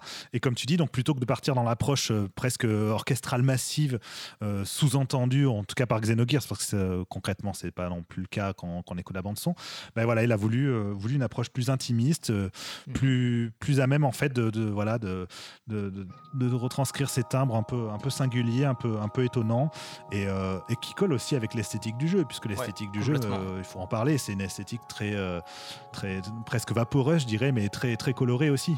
Euh, Chrono Cross, moi, j'ai, je crois que j'y pense. Euh, pour moi, c'est les plus beaux décors avec FF9 en, en, précalculé qu'on ait eu sur, sur la PlayStation 1.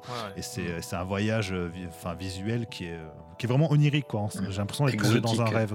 Exotique aussi. Ça, voilà, ça, et c'est pas un voyage exotique dans le même sens qu'on peut avoir avec Skies of Arcadia ou avec Grandia, justement Grandia dont on parlait dans un précédent Sound Teams, où là on est vraiment dans l'esprit, le pur esprit de la grande aventure euh, presque enfantine.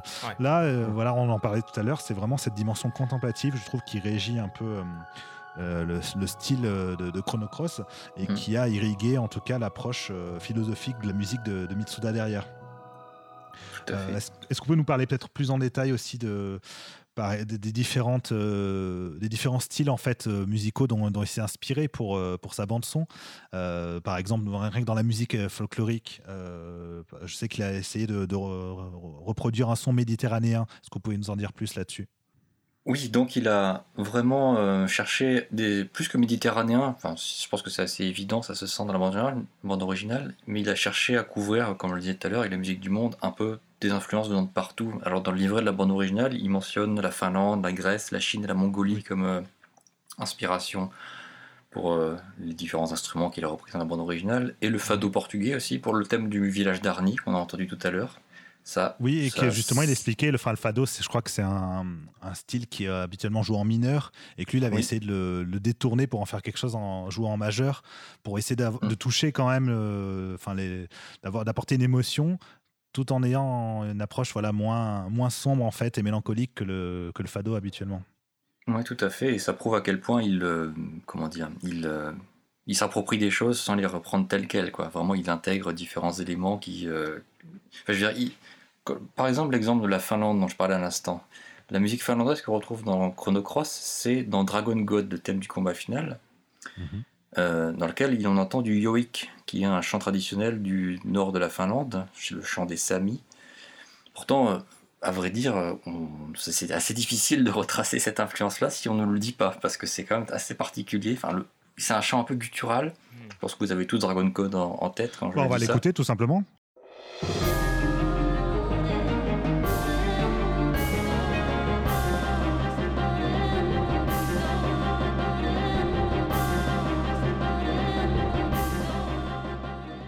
Voilà, tu peux reprendre Jérémy.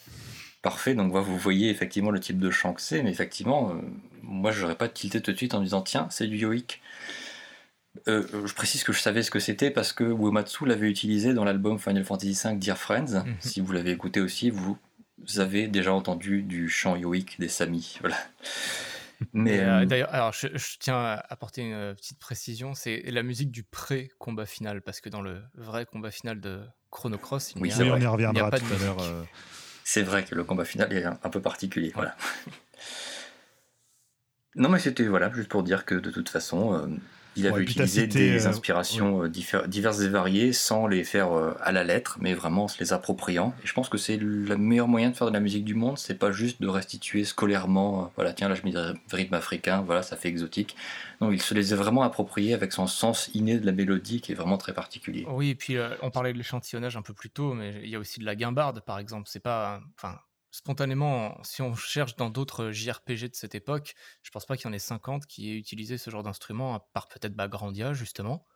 Euh, mais euh, mm. typiquement, voilà, il va, il, va il va exploiter des sonorités pour donner corps un peu à cette démarche de nous faire voyager à travers la musique comme, euh, comme le jeu essaye de, le faire. Donc je trouve que la musique, de, c'est un peu, c'est une de ses forces quand on joue au jeu, c'est que la musique appuie vraiment, vraiment le, le, propos des, euh, des créateurs du jeu, à mon sens, et participe énormément à cette sensation de voyage.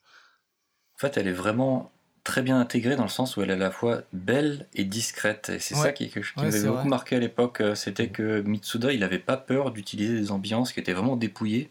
On aurait pu penser que avec euh, des musiques sur une console euh, avec des capacités limitées comme la PlayStation, il essaierait de mettre pas mal de sons histoire de cacher un peu la misère, entre guillemets, des choses qui sonnent pas très bien. Mhm. Mais non, lui, pas du tout. Il n'hésite pas à faire des morceaux vraiment très atmosphériques, très dépouillés. Je pense que vous avez tous en tête le morceau, du, morceau sous-marin qu'on entend dans la mer des Méduses, hein, qui est qui est vraiment impressionnant parce qu'en fait c'est il utilise beaucoup la basse dans, le, dans la bande originale mhm. et euh, là elle ressort vraiment beaucoup et je trouve que c'était vachement original parce que c'était pas fréquent d'entendre ce type de sonorité brute mais qui en réalité à mon avis sont la meilleure partie de la bande originale parce que clairement, avec l'échantillonnage, ce qui sonne le moins bien, je pense, c'est tout ce qui est cordes, par exemple, les violons, tout ça, ça sonne jamais très bien en échantillonnage. ou les guitares, les guitares. Plus les ensembles de violons, c'est vrai. Bah, le violon dans Chrono Cross, souvent, sonne pas terrible, terrible. C'est là qu'on sent vraiment les limites. Ou des instruments comme le hautbois, par exemple, qu'on entend dans le thème de la Frozen Flame. C'est un son de hautbois très caractéristique qu'on reconnaît très bien de, la PlayStation. Et à vrai dire il est toujours je le trouve toujours un peu crispant parce qu'il n'est pas très naturel. Donc toi t'es un amoureux du hautbois donc forcément ça te ah bah oui forcément mais rien ne vaut un vrai hautbois. Enfin après euh, on pourrait dire rien ne vaut un vrai instrument les instruments je dirais. Certes. Mais là qu'on voit dans Chrono Cross quand même qu'il y a la partie plus exotique la partie plus atmosphérique elle est vraiment remarquablement programmée et donc on n'a pas du tout ce sentiment d'écouter la musique de la première PlayStation en fait. C'est pour ça aussi que c'est une BO intemporelle. C'est cette partie-là de la bande son qui est vraiment restée parce que elle est, saisissante en termes d'ambiance. Il y a vraiment une profondeur, une gravité qui, qui ressort encore aujourd'hui aussi euh, authentiquement qu'à l'époque. Et vous parliez d'économie, de, côté un peu intimiste aussi. Ça, va avec certaines inspirations qu'il a eues. Par exemple, il est allé piocher du côté de la musique euh, dite minimaliste, euh, qui est un genre qu'il affectionne particulièrement, euh, notamment pour le thème de la forêt. On écoute.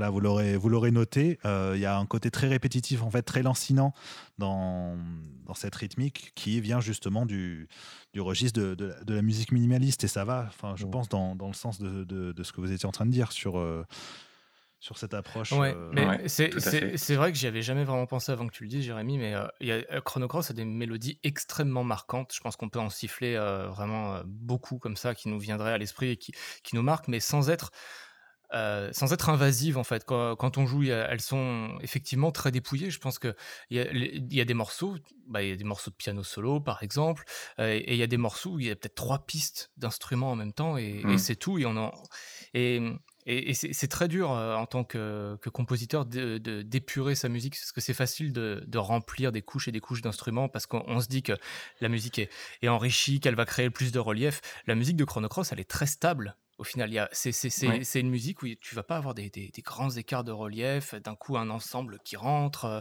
euh, et, qui reste à la fois très en arrière-plan, mais sans oublier sa, sans oublier ces, mélodies de, façon générale.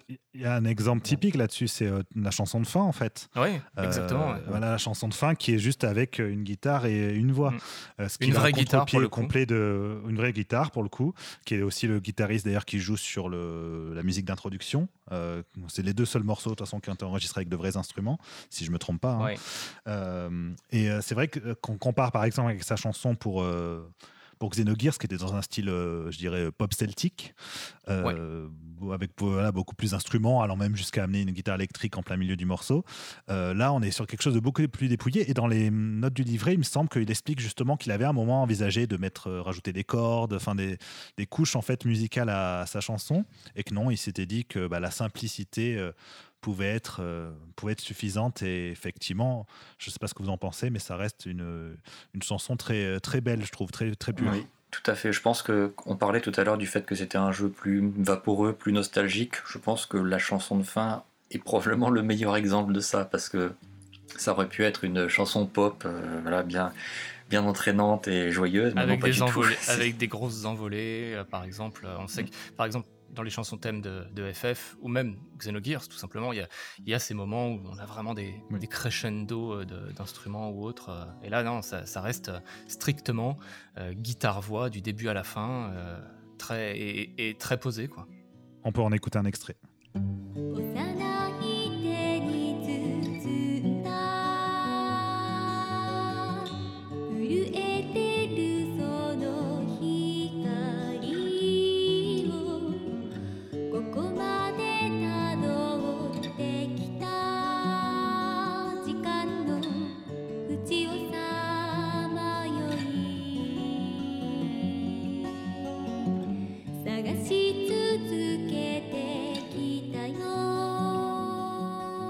C'était la chanson voilà, de fin de, de Chrono Cross qui, euh, bah, comme on le disait, résume quand même pas mal un peu la philosophie qu'il y a eu derrière euh, la composition euh, du jeu. Après, voilà, il y a d'autres aspects qu'on peut aborder. Oui, justement, Julien. Je, voulais juste dire un, petit mot sur le guitariste du morceau qui s'appelle Tomohiko Kira, qui est décédé en 2016 et qui était un guitariste très, très proche de, de Mitsuda, puisqu'il a fait partie du Millennial Fair, donc qui était le groupe de Mitsuda, et qui avait son propre groupe qui s'appelle Zabadak, donc Z-A-B-A-D-A-K et je vous invite à écouter ce qu'il ce qu'il a pu faire dans ce, dans ce groupe-là. Et d'ailleurs, euh, mm. Mitsuda parlait. Tu vois que tu avais une recommandation de prête pour tout à l'heure. C'est vrai, en fait, mais ça me revient maintenant parce que je, ça me tenait à cœur de parler de, Kira et je sais que Denis sera content que, que je l'ai fait.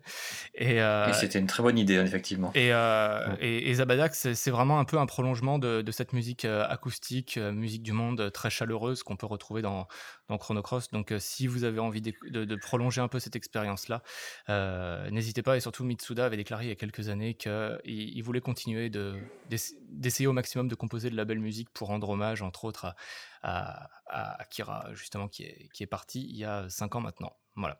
Et d'ailleurs, euh, la première musique de l'album euh, arrangé Too Far Away Times de Chrono Cross et Chrono Trigger, qui est sorti il y a quelques années, mhm. est arrangée par euh, Zabadak. Donc, c'est Scars of Time, justement, le thème d'intro de Chrono Cross. Donc, mhm. vous pouvez le réécouter pour entendre du Mitsuda à la sauce Zabadak qu'il a probablement totalement approuvé parce que voilà, c'était son univers musical et, ça fait toujours plaisir à réécouter. Sans transition, on peut passer à un sujet qui fâche un peu plus et dont tu avais vaguement parlé tout à l'heure, Julien, à savoir les musiques de combat en, l'occurrence la musique des combats normaux. Alors c'est quoi ce problème avec cette musique des combats normaux? Dites-moi tout. Alors, euh, alors la, musique des combats dans un JRPG au tour par tour, euh, en tout cas dans, dans, cette époque, c'est que c'est la musique qu'on va le plus entendre de tout le jeu. Donc s'il y a bien une musique sur laquelle il ne faut pas se planter, c'est celle-là. Donc c'est toujours un exercice délicat pour, euh, pour tous les compositeurs. Et je pense que Mitsuda, pendant longtemps, les thèmes de combat, c'est pas forcément, ça c'est mon interprétation, hein, vous me direz ce que vous en pensez, mais je pense que c'est pas spécialement ce qu'il préférait composé. Mitsuda, je le retrouve je, le sens plus à l'aise dans euh, bah, soit la, musique euh, d'ambiance, soit, euh, soit les thèmes, par exemple, plus, plus romantiques. Par exemple, on sait qu'il prend beaucoup de plaisir à composer les, chansons thèmes des différents jeux. Il a souvent été d'ailleurs mmh sollicité, bah, par exemple, sur le premier Xenoblade, pour, pour faire la chanson thème du, jeu, alors qu'il n'a pas participé au reste de, la musique du jeu. Et je pense que Mitsuda, pendant longtemps, était moins à l'aise avec, le, avec les, les, thèmes de combat ou les thèmes d'action un peu un peu énergique. On a vu des années après, avec par exemple Soul Sacrifice, qui, qui, a comment dire, réussi à trouver un, équilibre là-dedans et qu'il a plus rien à prouver, je pense, dans ce domaine-là. Mais ouais, la, musique de, des combats de, de Chrono Cross, bah, comment, comment le dire sans, en, étant, en étant objectif, c'est difficile, mais euh, c'est pas un morceau qu'on peut considérer très joli. Euh, Mélodiquement, il y a un morceau agressif. Ouais, un petit peu déjà dans, dans, les sonorités. Par contre, pour nuancer un peu la chose, Mitsuda était particulièrement fier de la polyrythmie du morceau. Alors la polyrythmie, c'est quand on change de signature rythmique euh, d'un morceau. La plupart des morceaux qu'on écoute en, musique dans tous les jours, à part en musique savante, mais euh, la, plupart des morceaux restent par exemple euh, en 4-4, donc qui est un rythme binaire, ou en 3-4 par exemple, qui, qui, est un rythme ternaire, qui sont les deux grands rythmes de la musique euh, de, la musique occidentale, même si au XXe siècle on va un peu aussi envoyer euh, valser ces conventions-là. Euh, mais pour résumer sommairement, il y a la musique binaire et ternaire, et le thème des combats de Chrono Cross s'amuse à passer de rythme binaire à ternaire. Il y a au moins quatre signatures rythmiques dans le, dans le morceau, alors que Mitsuda aurait pu rester en 4-4 ou en 3-4 tout le long, et ça n'aurait pas posé de soucis, mais il était particulièrement fier de, ce, de cet exercice de style. Le problème, c'est que l'exercice de style est peut-être malvenu sur un morceau aussi, aussi récurrent, même si c'est pas forcément le rythme, mm. le, le, problème, c'est c'est plus que mélodiquement, c'est pas un thème qu'on est content de retrouver. Après, je parle encore pour moi, mais je pense qu'on est nombreux à partager cette sensation. Mais chaque fois qu'un combat se lance, le... voilà, c'est bon, voilà, va falloir y aller. Mm. Après, tu, je suis pas complètement d'accord avec ce que tu disais sur les thèmes de. En fait, les mes je l'ai jamais trouvé très bon sur les thèmes de combat normaux.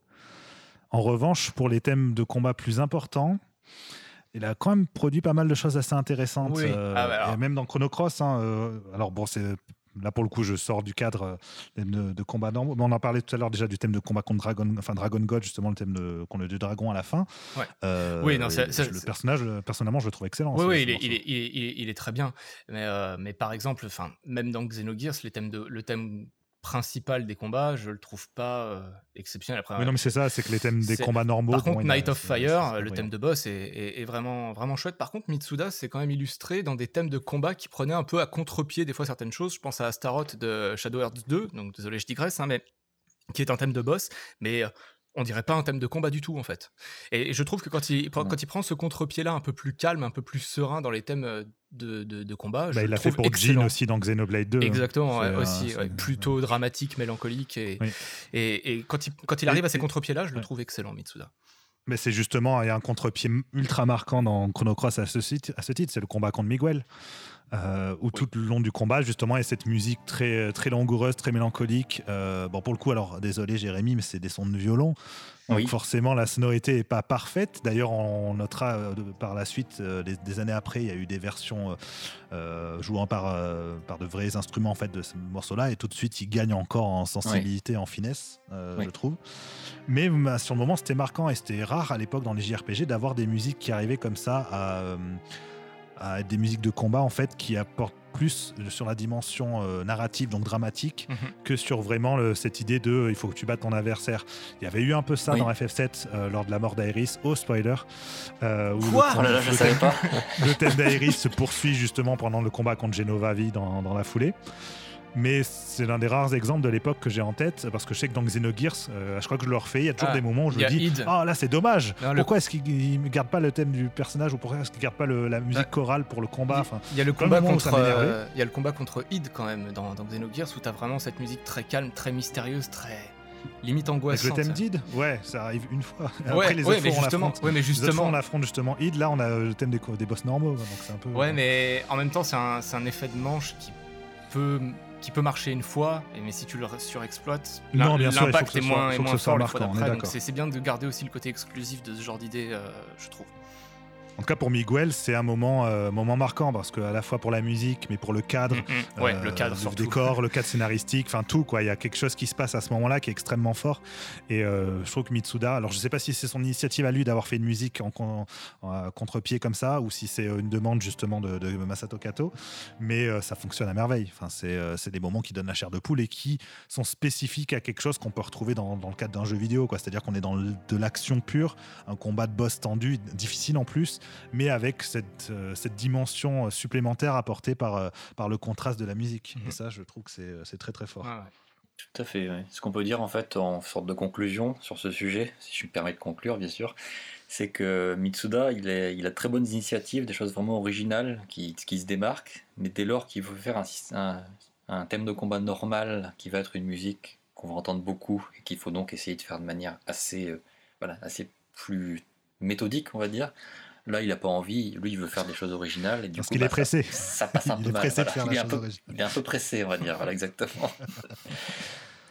Est-ce que vous avez d'autres moments que vous aimeriez évoquer pour, euh, pour en finir sur Chrono Cross? Parce que bon, il y a des milliards de choses dont on pourrait discuter, mais on va pas en faire une émission de 4 heures non plus, ça ennuierait tout le monde, je pense.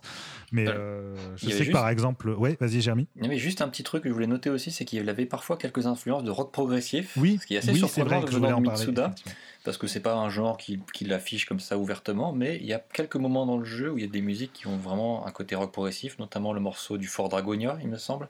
Oui, euh, il y a des parties. Bah, à la base, il voulait carrément en faire un morceau de 20 minutes, il disait, pour rire, hein, il disait ça, mais il disait que s'il avait eu la possibilité d'en faire un, long morceau, bah, il en aurait fait un truc de rock progressif de 20 minutes où il y a des changements de rythme, de, tonalité euh, tout le temps. Quoi. Donc c'est Encore une originalité.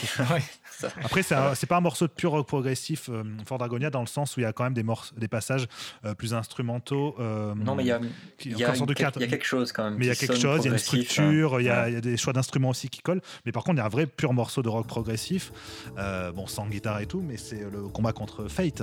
Oui, Fate, bien sûr. musique contre Fate qui est là, pour le coup, encore une fois, dans ce type rock progressif. Alors, à savoir, si ça se trouve, il a peut-être été inspiré par son passage avec euh, euh, Sakuraba euh, chez Wolf parce que hein. le maître du rock progressif, ça reste Sakuraba quand même. je rappelle qu'ils ont quasiment jamais rien échangé. Hein. Bah oui, mais il peut l'avoir entendu comme ça. Ah tiens, oui, c'est sympa ce qu'il fait. C'est vrai, il a. il a peut-être demandé des conseils. Là, Sakuraba dit oui, oui, voilà. mais est-ce que tu as des recommandations Tac, il lui passe une pile de CD sans lui dire un mot. Ouais, on peut imaginer. Oui, voilà. C'est ça. Peut-être qu'il lui faisait des choses sans, sans parler, tu vois. Un matin, Mitsuda arrivait sur son bureau, pop, il trouvait un, album de, du groupe Déjà Vu de Sakuraba, et puis voilà, il, s'est dit allez, c'est parti, on y va. Je pense plutôt que Mitsuda étant quelqu'un de très curieux, il écoute beaucoup de genres de musique, et donc il est très connaisseur en rock progressif. voilà, je pense que c'est la conclusion la plus raisonnable. et puis je sais pas pourquoi j'avais envie de balancer autant sur Sakuraba, alors que je l'adore en plus en temps normal, mais bon, je sais pas, aujourd'hui c'était comme ça. Désolé, monsieur Motoi Sakuraba, pour, tout ça. Euh, bah voilà, je pense qu'on va en rester là pour euh, Chrono Cross. Euh, il y avait aussi, on en a parlé justement, le, combat de fin. On disait qu'il était sans musique. C'est vrai que le combat final, en fait, est sans musique, mais pas tellement. Parce qu'on doit créer nous-mêmes la musique. Mhm. Pour avoir la bonne fin.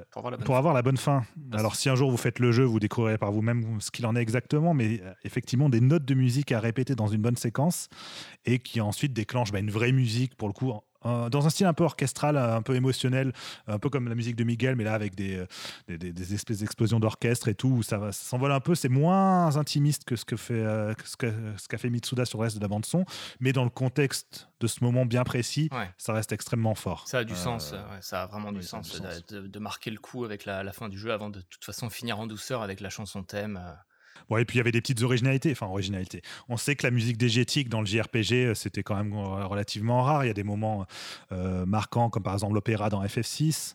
et pour Chrono Cross, ben, il y a son petit moment aussi de concert. Mais on voit justement l'écart énorme avec FF6. Autant FF6, voilà, cela joue opéra là, Uematsu. Autant dans Chrono Cross, le concert de Magical Dreamers, on est dans une musique, enfin, avec une guitare électrique, mais beaucoup plus enjouée, beaucoup plus festive. Euh, c'est pas c'est pas du tout la même approche et je trouve que justement ça cristallise bien un peu les différences de philosophie qu'il pouvait y avoir entre, Chrono Cross et d'autres JRPG de, l'époque.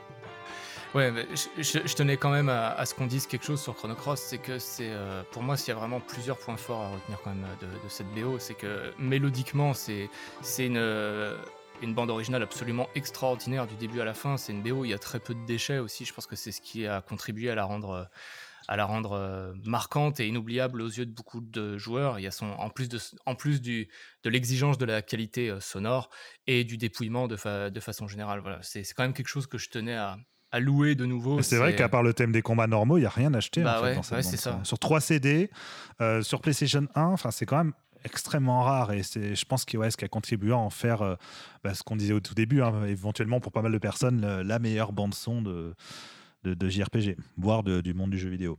N'exagérons rien. rien que ça. Rien que ça, ouais. Allez, on écoute un petit extrait et on enchaîne. on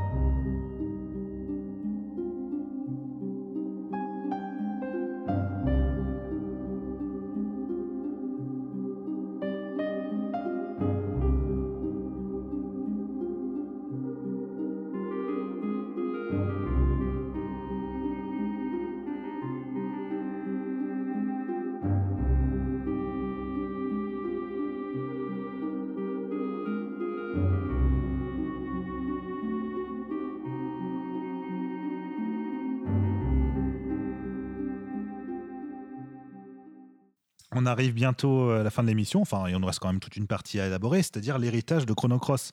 Donc, on a parlé de Mitsuda avant Chrono Cross, de Mitsuda pendant Chrono Cross, mais ensuite, qu'est-ce qui s'est passé? Est-ce que Mitsuda a continué dans cette lancée-là ou pas?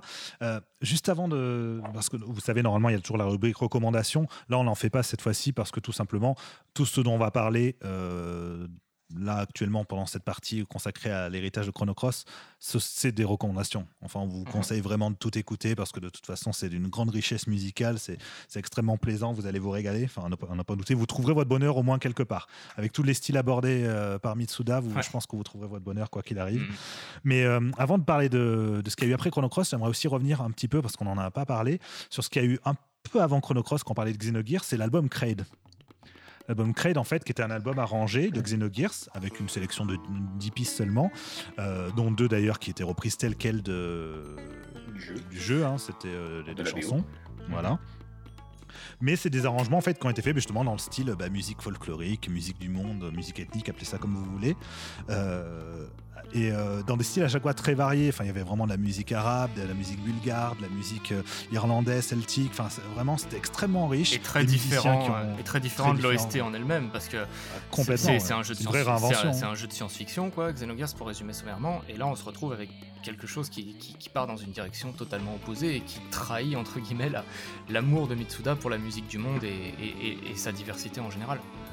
Oui, on est sur une musique très festive en fait, où c'est un régal justement de découvrir les couleurs qui sont apportées, les, surprises, parce que euh, les arrangements, la manière dont il reprenait certains morceaux de Xenogears et dont il les réinventait complètement euh, pour, pour Kraid, enfin moi ça m'a toujours bluffé. À chaque fois que je les écoute, je me dis ah oui, c'est exceptionnel.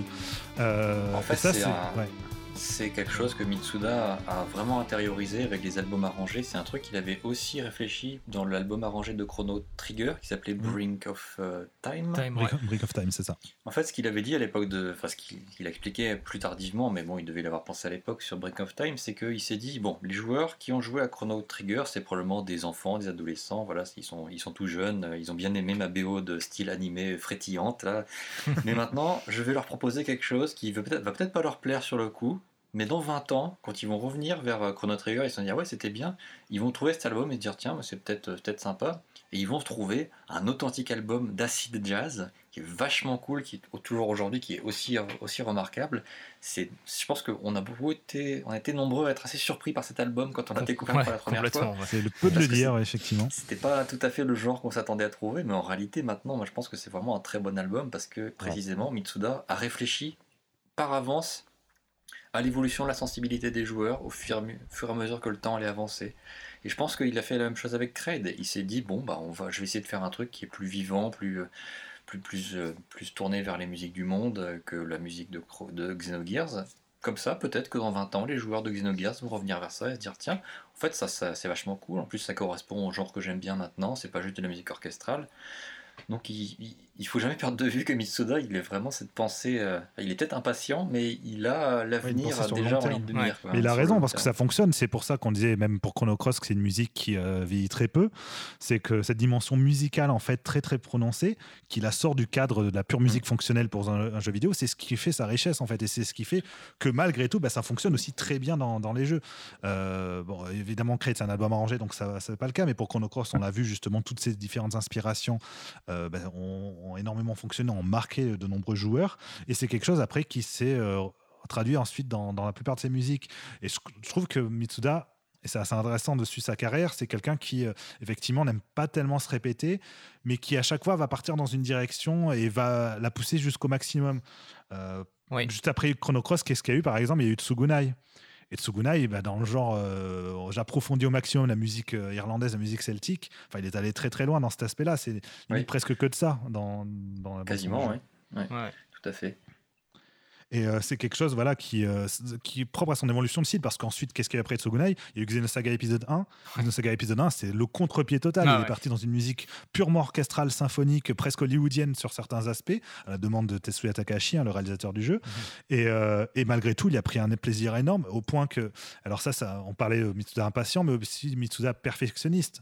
On l'a vaguement évoqué tout à l'heure, le, le cercle a eu auprès de Chrono Trigger, mais il a eu aussi pour Xenogears des moments où il était tellement fatigué qu'il était tombé d'épuisement et je crois qu'un de ses collègues avait appuyé une ambulance une fois parce que justement il était un peu inquiet. Ah et, ça, colle avec lui. Et pour Xenosaga, ça a été un peu ça. Euh, c'est-à-dire qu'il s'est retrouvé à devoir composer de la musique pour euh, le London Philharmonic Orchestra, donc déjà à grosse pression. Et, euh, et en fait, les premiers essais qu'il a fait d'enregistrement ont été absolument catastrophiques. C'est-à-dire qu'il s'est rendu compte qu'en fait, son niveau en termes d'arrangement orchestral, n'était pas à la hauteur de bah ce que lui, en tout cas, exigeait. Mhm. C'est-à-dire qu'il voulait vraiment un son aussi authentiquement hollywoodien que possible, aussi riche que possible.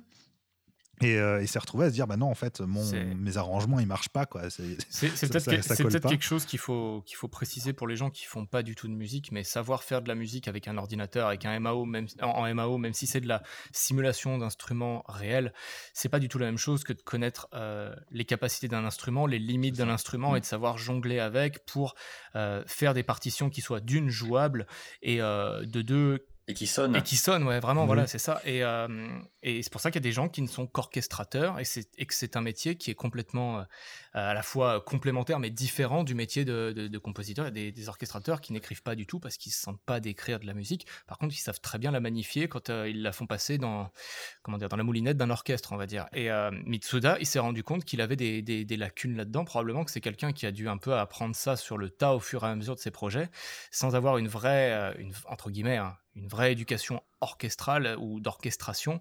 Et, euh, et, à chaque fois, bah, c'est quelqu'un qui a jamais cessé d'apprendre. S'il y a quelque chose qu'on peut dire aussi sur euh, la, suite de la carrière de Mitsuda, c'est qu'il euh, il a jamais transigé sur la qualité des projets, quelque, que ce soit sur le côté sonore ou que ce soit sur le côté de l'écriture.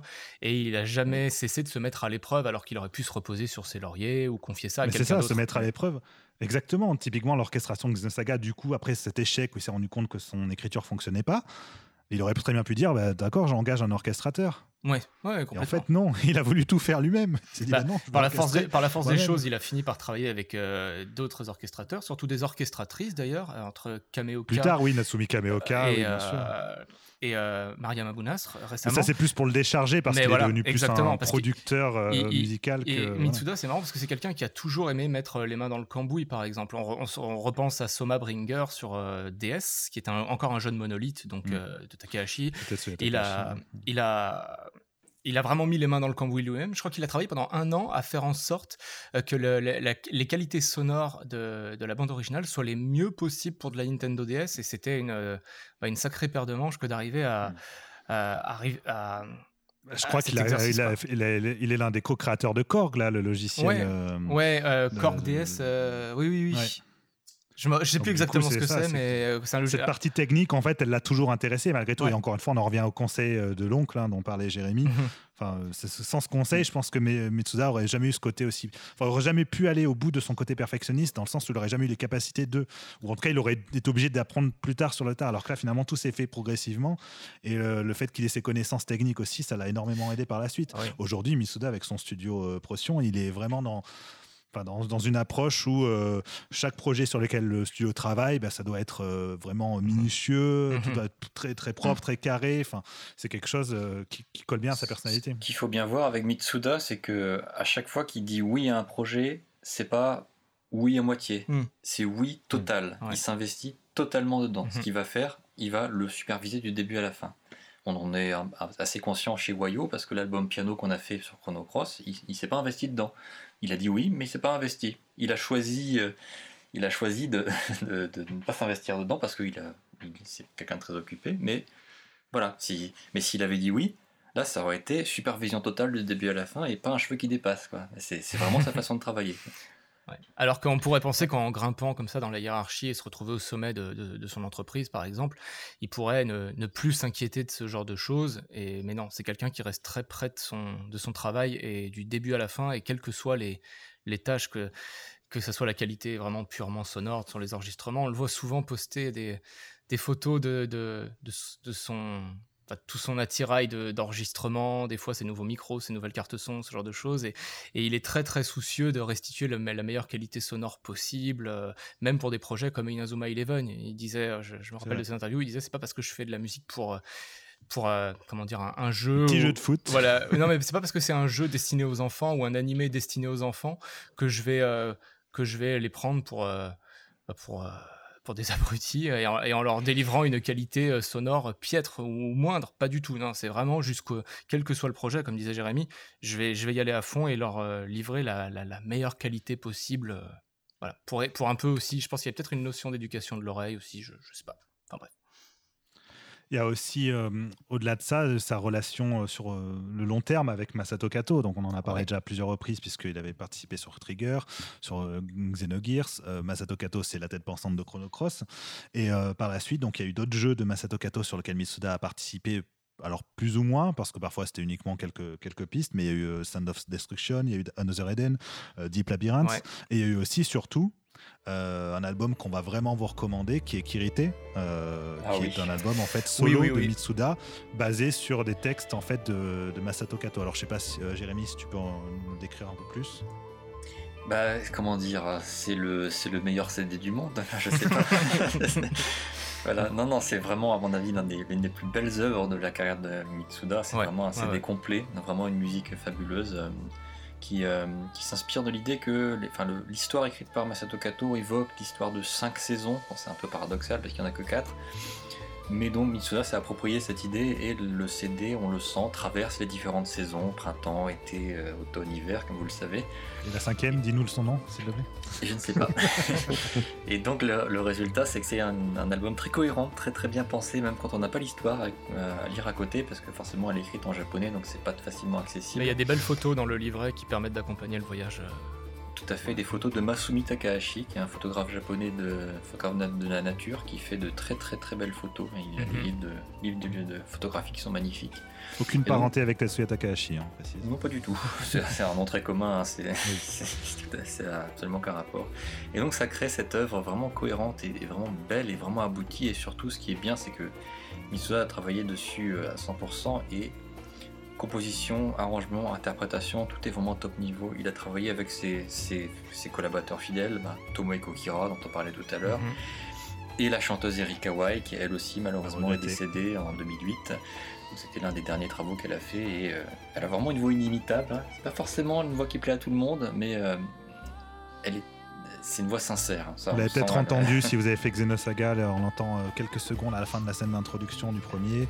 C'est elle aussi, si je ne me trompe pas, qui avait fait la voix au début de, de Soma Bringer, justement. Mm. Euh, c'est vrai que c'est un album qu'on vous recommande énormément, Kirité. Et pour en finir euh, avec Chrono, en fait, il y a eu aussi donc la fameuse arlésienne, l'album arrangé. Pendant des années, les fans ont réclamé un album arrangé chrono parce qu'effectivement, on a eu le crédit pour Xenogears. Bah alors pour chrono, rien quoi. Puis il était annoncé. pendant des... Il était annoncé, c'était bah pas, pas un fantasme de fan. Hein. Après, il y avait eu des. Je me rappelle une fois où il y avait eu. C'était pour un Noël où je sais plus, Mitsuda qui avait posté une musique, un arrangement orchestral de, de Chrono. Donc, tout le monde, ah, ça y est, l'album va arranger, va revenir. je sais qu'il y a des fans qui, pendant les concerts euh, avec Mitsuda, allaient voir Mitsuda en personne pour lui dire Hé, c'est quand que tu nous sors l'album arrangé C'est un peu gonflé, ça, quand même. c'est très gonflé. Qui, aurait pu faire ça qui, peut faire ce genre de choses Certainement pas des gens qui euh, s'appellent Jérémy Karmarek, par exemple.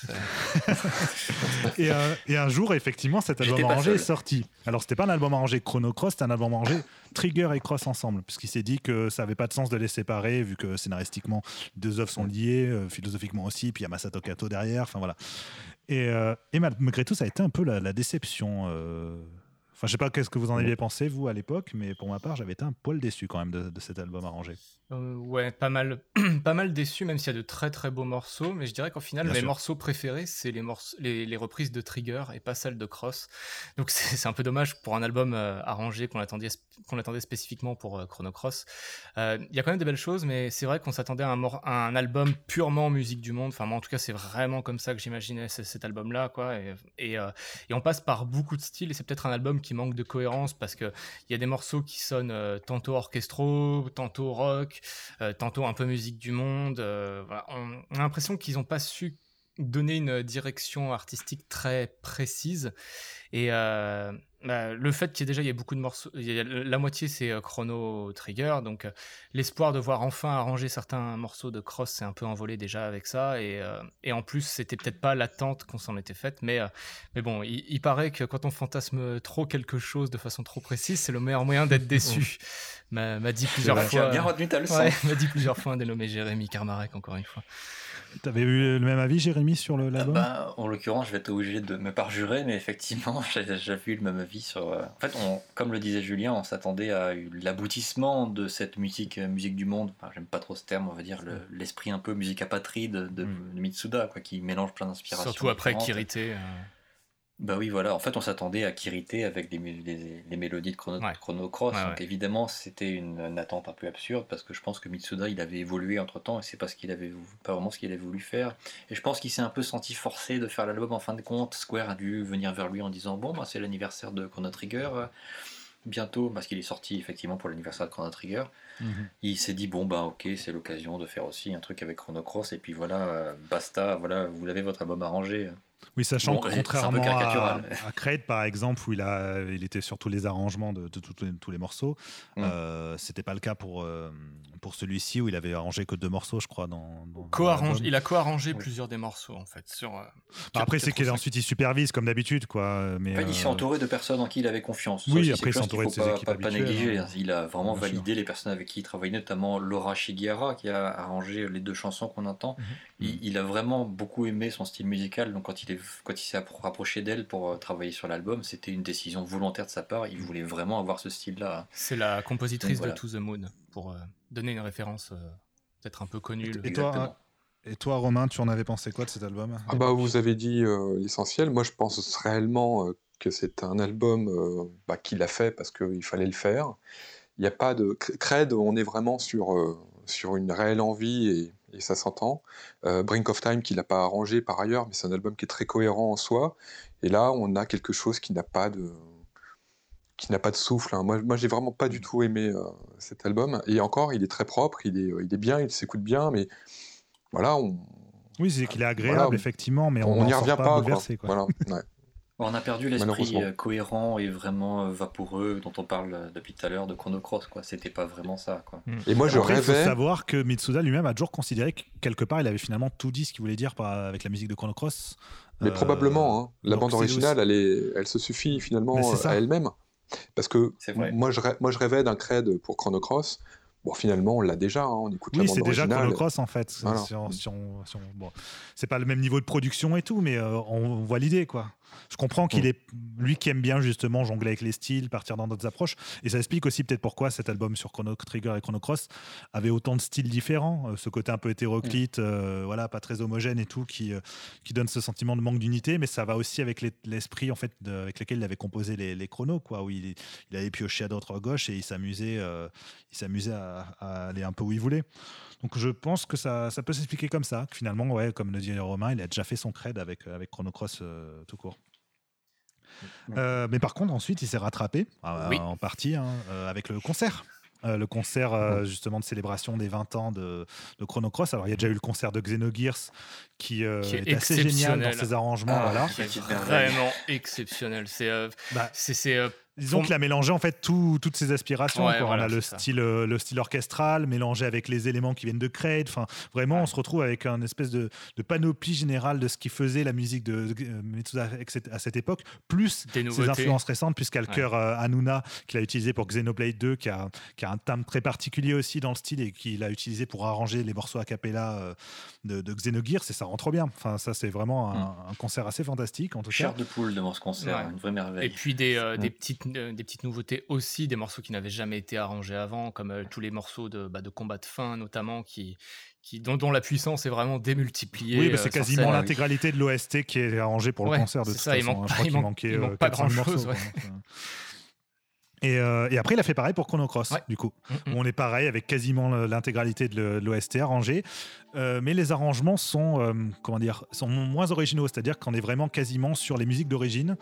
Euh, mais avec des vrais instruments. Euh, il y, a quand même des, quelques, y a quand même des solos un peu, un peu fous. Euh, voilà, des solos, ça, des, ça élabore pas mal sur les des, moments un peu inédits. Ça, voilà, ça, ça, accentue en fait quelque part les idées de la musique d'origine, ça les pousse un peu plus loin, mais on n'est pas non plus sur un renversement du style. Par contre, en soi, il faut reconnaître que c'est bah, magnifique parce que c'est tout simplement l'OST de Chrono Cross qui est déjà génial, mais avec, de, des, avec des vrais sons. Donc, euh, perso, moi j'ai été comblé en tout cas par, euh, par, cette, par ce concert, je sais pas pour vous. le fait que ce soit un, un, ensemble musical cohérent du début à la fin, ça enlève l'écueil qu'il y avait avec euh, Too Far Away Times. Hein. On, a, on a vraiment une réinterprétation cohérente de la musique de Chrono Cross qui est une sorte de petit cocon musical qui a été recréé spécialement pour l'occasion.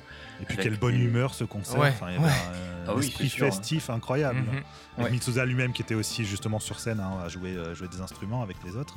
Euh, et on entend l'implication du public aussi, on entend le public euh, applaudir sur certains morceaux et bien, bien sûr. il y a une vraie euh, participation, hein. même le morceau de fin dont on parlait avec la, construction. Pour le boss final. il faut jouer les notes et tout, ils se sont amusés là-dessus. Enfin, il y a vraiment des, de très très belles idées.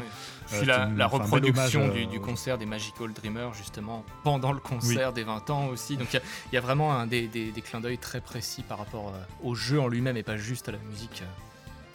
En tout cas, si vous êtes fan de la musique de Chrono Cross, euh, on vous invite à écouter ce concert. Si vous connaissez pas encore ni l'un ni l'autre, on vous invite à écouter les deux, plus tout ce qu'on a recommandé avant. En priorité, vraiment Chrono Cross. Hein. Je pense que tout le monde sera content.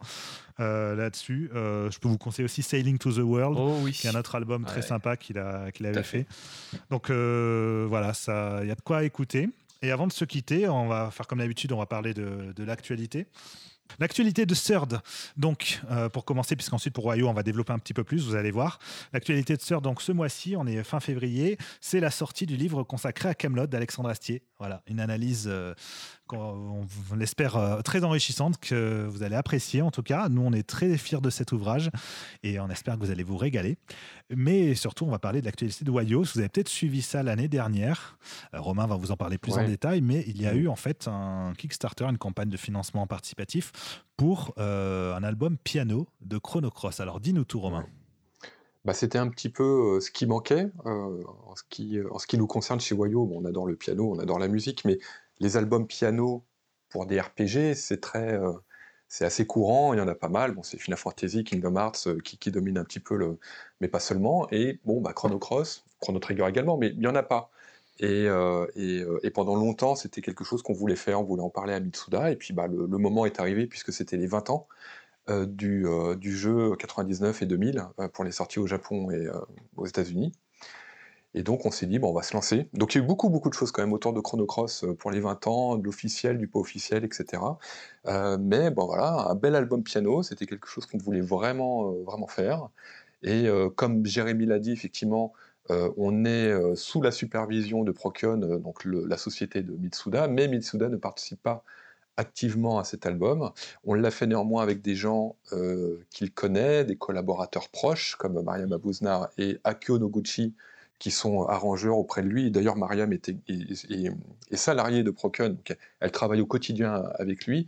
Oui, et, elle, bien sûr, a participé à arranger les concerts, justement, que ce soit oui, donc, au chrono, elle a, elle a aidé Ils connaissent le sujet. donc, voilà, ils connaissent non seulement euh, leur métier, mais en plus de ça, ils, connaissent, ils connaissaient déjà l'univers, ils avaient déjà travaillé sur, euh, sur, euh, sur ces musiques. Et Masashi Amaozu, bien sûr, pour nous, c'est une évidence. Ah, On ne présente plus. Enfin, au cas où, on peut le présenter hein, quand même. Bah, compositeur, de, voilà, de, Final Fantasy XIII, Unlimited Saga, Saga Frontier 2. Euh. Et surtout, euh, qui avait donc euh, arrangé entièrement les albums piano de Final Fantasy X et Final Fantasy XIII. qui, et puis Saga Frontier 2 quelques années avant. amoureux du piano, et on peut le dire. to the World de Mitsuda aussi. Et, et voilà, donc là, là, là Sailing to the World, donc il y a une version piano pour les apprentis euh, pianistes avec un, un, book. Donc c'était plus un livre oui, c'était, de, C'était vraiment une transposition directe. Enfin, il y, avait il y a quand même, il y a, il y a quand même un disque qui est inclus euh, avec, donc on peut aussi Tout écouter euh, la musique Mais librement sans. C'est sans... pas voilà. C'était pas de l'arrangement à proprement parler. sur les arrangements, on est, on est plus sur ce qui a été fait sur Final Fantasy ou Saga Frontier. Bon, appeler Masashi Amaozu pour nous, c'était un peu une, bah, une, une, finalité. On a commencé avec lui euh, chez Wayo et, ce projet-là, on ne pouvait pas l'imaginer sans lui, donc il a accepté, on est très heureux. Donc trois arrangeurs de, haut niveau, et puis on voulait surtout aller euh, au bout de l'idée euh, d'avoir un album long, bien construit, avec un choix, un choix des musiques, un choix des musiques qui on ne soit pas, on ne soit pas déçu de se dire mince, on aurait pu en faire plus, etc. Alors, on peut toujours faire plus, mais il faut que ça reste un album, donc en soi, il est conceptuel. Euh, c'est pas un album de 4 heures pour autant. On, a fait un choix qui est quand même limité, mais bon, qui est quand même très long, hein, parce que l'album fait euh, pratiquement une heure et demie, comme ce podcast euh, d'ailleurs. Donc c'est quand même un, album long, il tient sur deux CD. Donc voilà, donc là, il est en, ce moment même où on parle, il est terminé. on, est, on, est, on a fini le cutting du vinyle, voilà pour les petits détails, ce qui était assez long et assez intéressant à faire parce que du coup on est allé en studio, on a vraiment suivi le processus de A à Z pour que le son vinyle euh, soit retranscrit euh, le mieux possible sur du piano solo. Évidemment, il sort en CD, en digital. D'ailleurs, il est déjà disponible en digital. Et, euh, et voilà, c'est une pierre à l'édifice. Vous pouvez trouver une vidéo de, de, la création du vinyle sur notre chaîne YouTube d'ailleurs au passage. Oui, ouais, ouais, c'est une petite vidéo qui montre le processus qui est très mécanique, donc c'est assez, assez intéressant. Euh, puisqu'on est sur des process qui n'ont pas bougé depuis 20 ou 30 ans. Les machines n'ont pas, c'est toujours les mêmes machines. Hein. Il n'y a pas de, il a pas de, il y a, pas de modernité de, de, ce, point de vue-là. Il n'y en a pas besoin par ailleurs. Donc c'est assez, assez sympa à suivre. Et, euh, et, puis voilà, bon, Benjamin Nuss, hein, il faut quand même le citer, qui est euh, ah bah quelqu'un qu'on découvrait en concert en même temps que Mitsu d'ailleurs, d'ailleurs quand on les avait euh, tous rencontrés à l'époque en Allemagne, il, y a, il y a plus de 10 ans maintenant, en 2009. crois. Bah voilà, et donc Benjamin, qui du coup, entre guillemets, on grandit avec lui dans, dans le milieu. Donc là également, il fallait, on ne pouvait pas ne pas l'appeler. Et on, boucle un petit peu la boucle avec ce projet qui est à la fois un projet de cœur et puis en plus de ça qui a très bien fonctionné. Donc on, voilà, on est très, très heureux. Est-ce qu'il est déjà disponible à la vente sur, euh, sur le site de Wayo? Il faut attendre encore un peu. Il est, il est sur le site de Wayo dans le format digital. On va bientôt mettre en ligne le format euh, Atmos Dolby 3D. Euh, Je ne sais pas dans quel sens on met les, les termes. donc c'est un format qui, bon, qui pèse pratiquement 10 gigas. Donc il faut être équipé par contre avec le système Dolby Atmos. mais c'est un, format encore très rare, y compris dans les, chez les, les, artistes les plus internationaux. on a voulu vraiment marquer le coup d'avoir un quelque chose qui n'a jamais été fait. Donc euh, je, je, dis ça euh, en marchant sur des œufs. Je ne sais pas si ça a encore été fait dans le milieu du jeu vidéo. Je ne parle pas de, des jeux, mais vraiment des, bandes originales ou des, albums d'arrangement. Euh, on ne croit pas que ça a déjà été fait. Donc voilà, c'était quelque chose de. C'est une première. voilà, c'est une première. Donc bah, c'est une première, ça colle bien de toute façon avec l'importance de, de, Chrono Cross. De toute manière, je pense que ça cristallise encore une fois le truc. Cristallise, c'était mon mot hein, du, du, jour. Je sais pas si vous aurez remarqué, je crois que je l'ai utilisé au moins 3-4 fois. Donc voilà, c'était euh, la répétition du jour. Mais merci en tout cas à vous trois. Euh, avec plaisir, merci passionnant, voilà. Oui. Merci. J'espère que vous, auditeurs aussi, vous aurez appris des choses ou vous aurez au moins envie d'aller euh, vous plonger un peu plus dans l'univers musical de Mitsuda. Nous, on adore. On vous conseille euh, d'aller plus loin là-dessus. Et puis, de toute façon, on se retrouve euh, maintenant dans, dans deux mois pour un prochain numéro.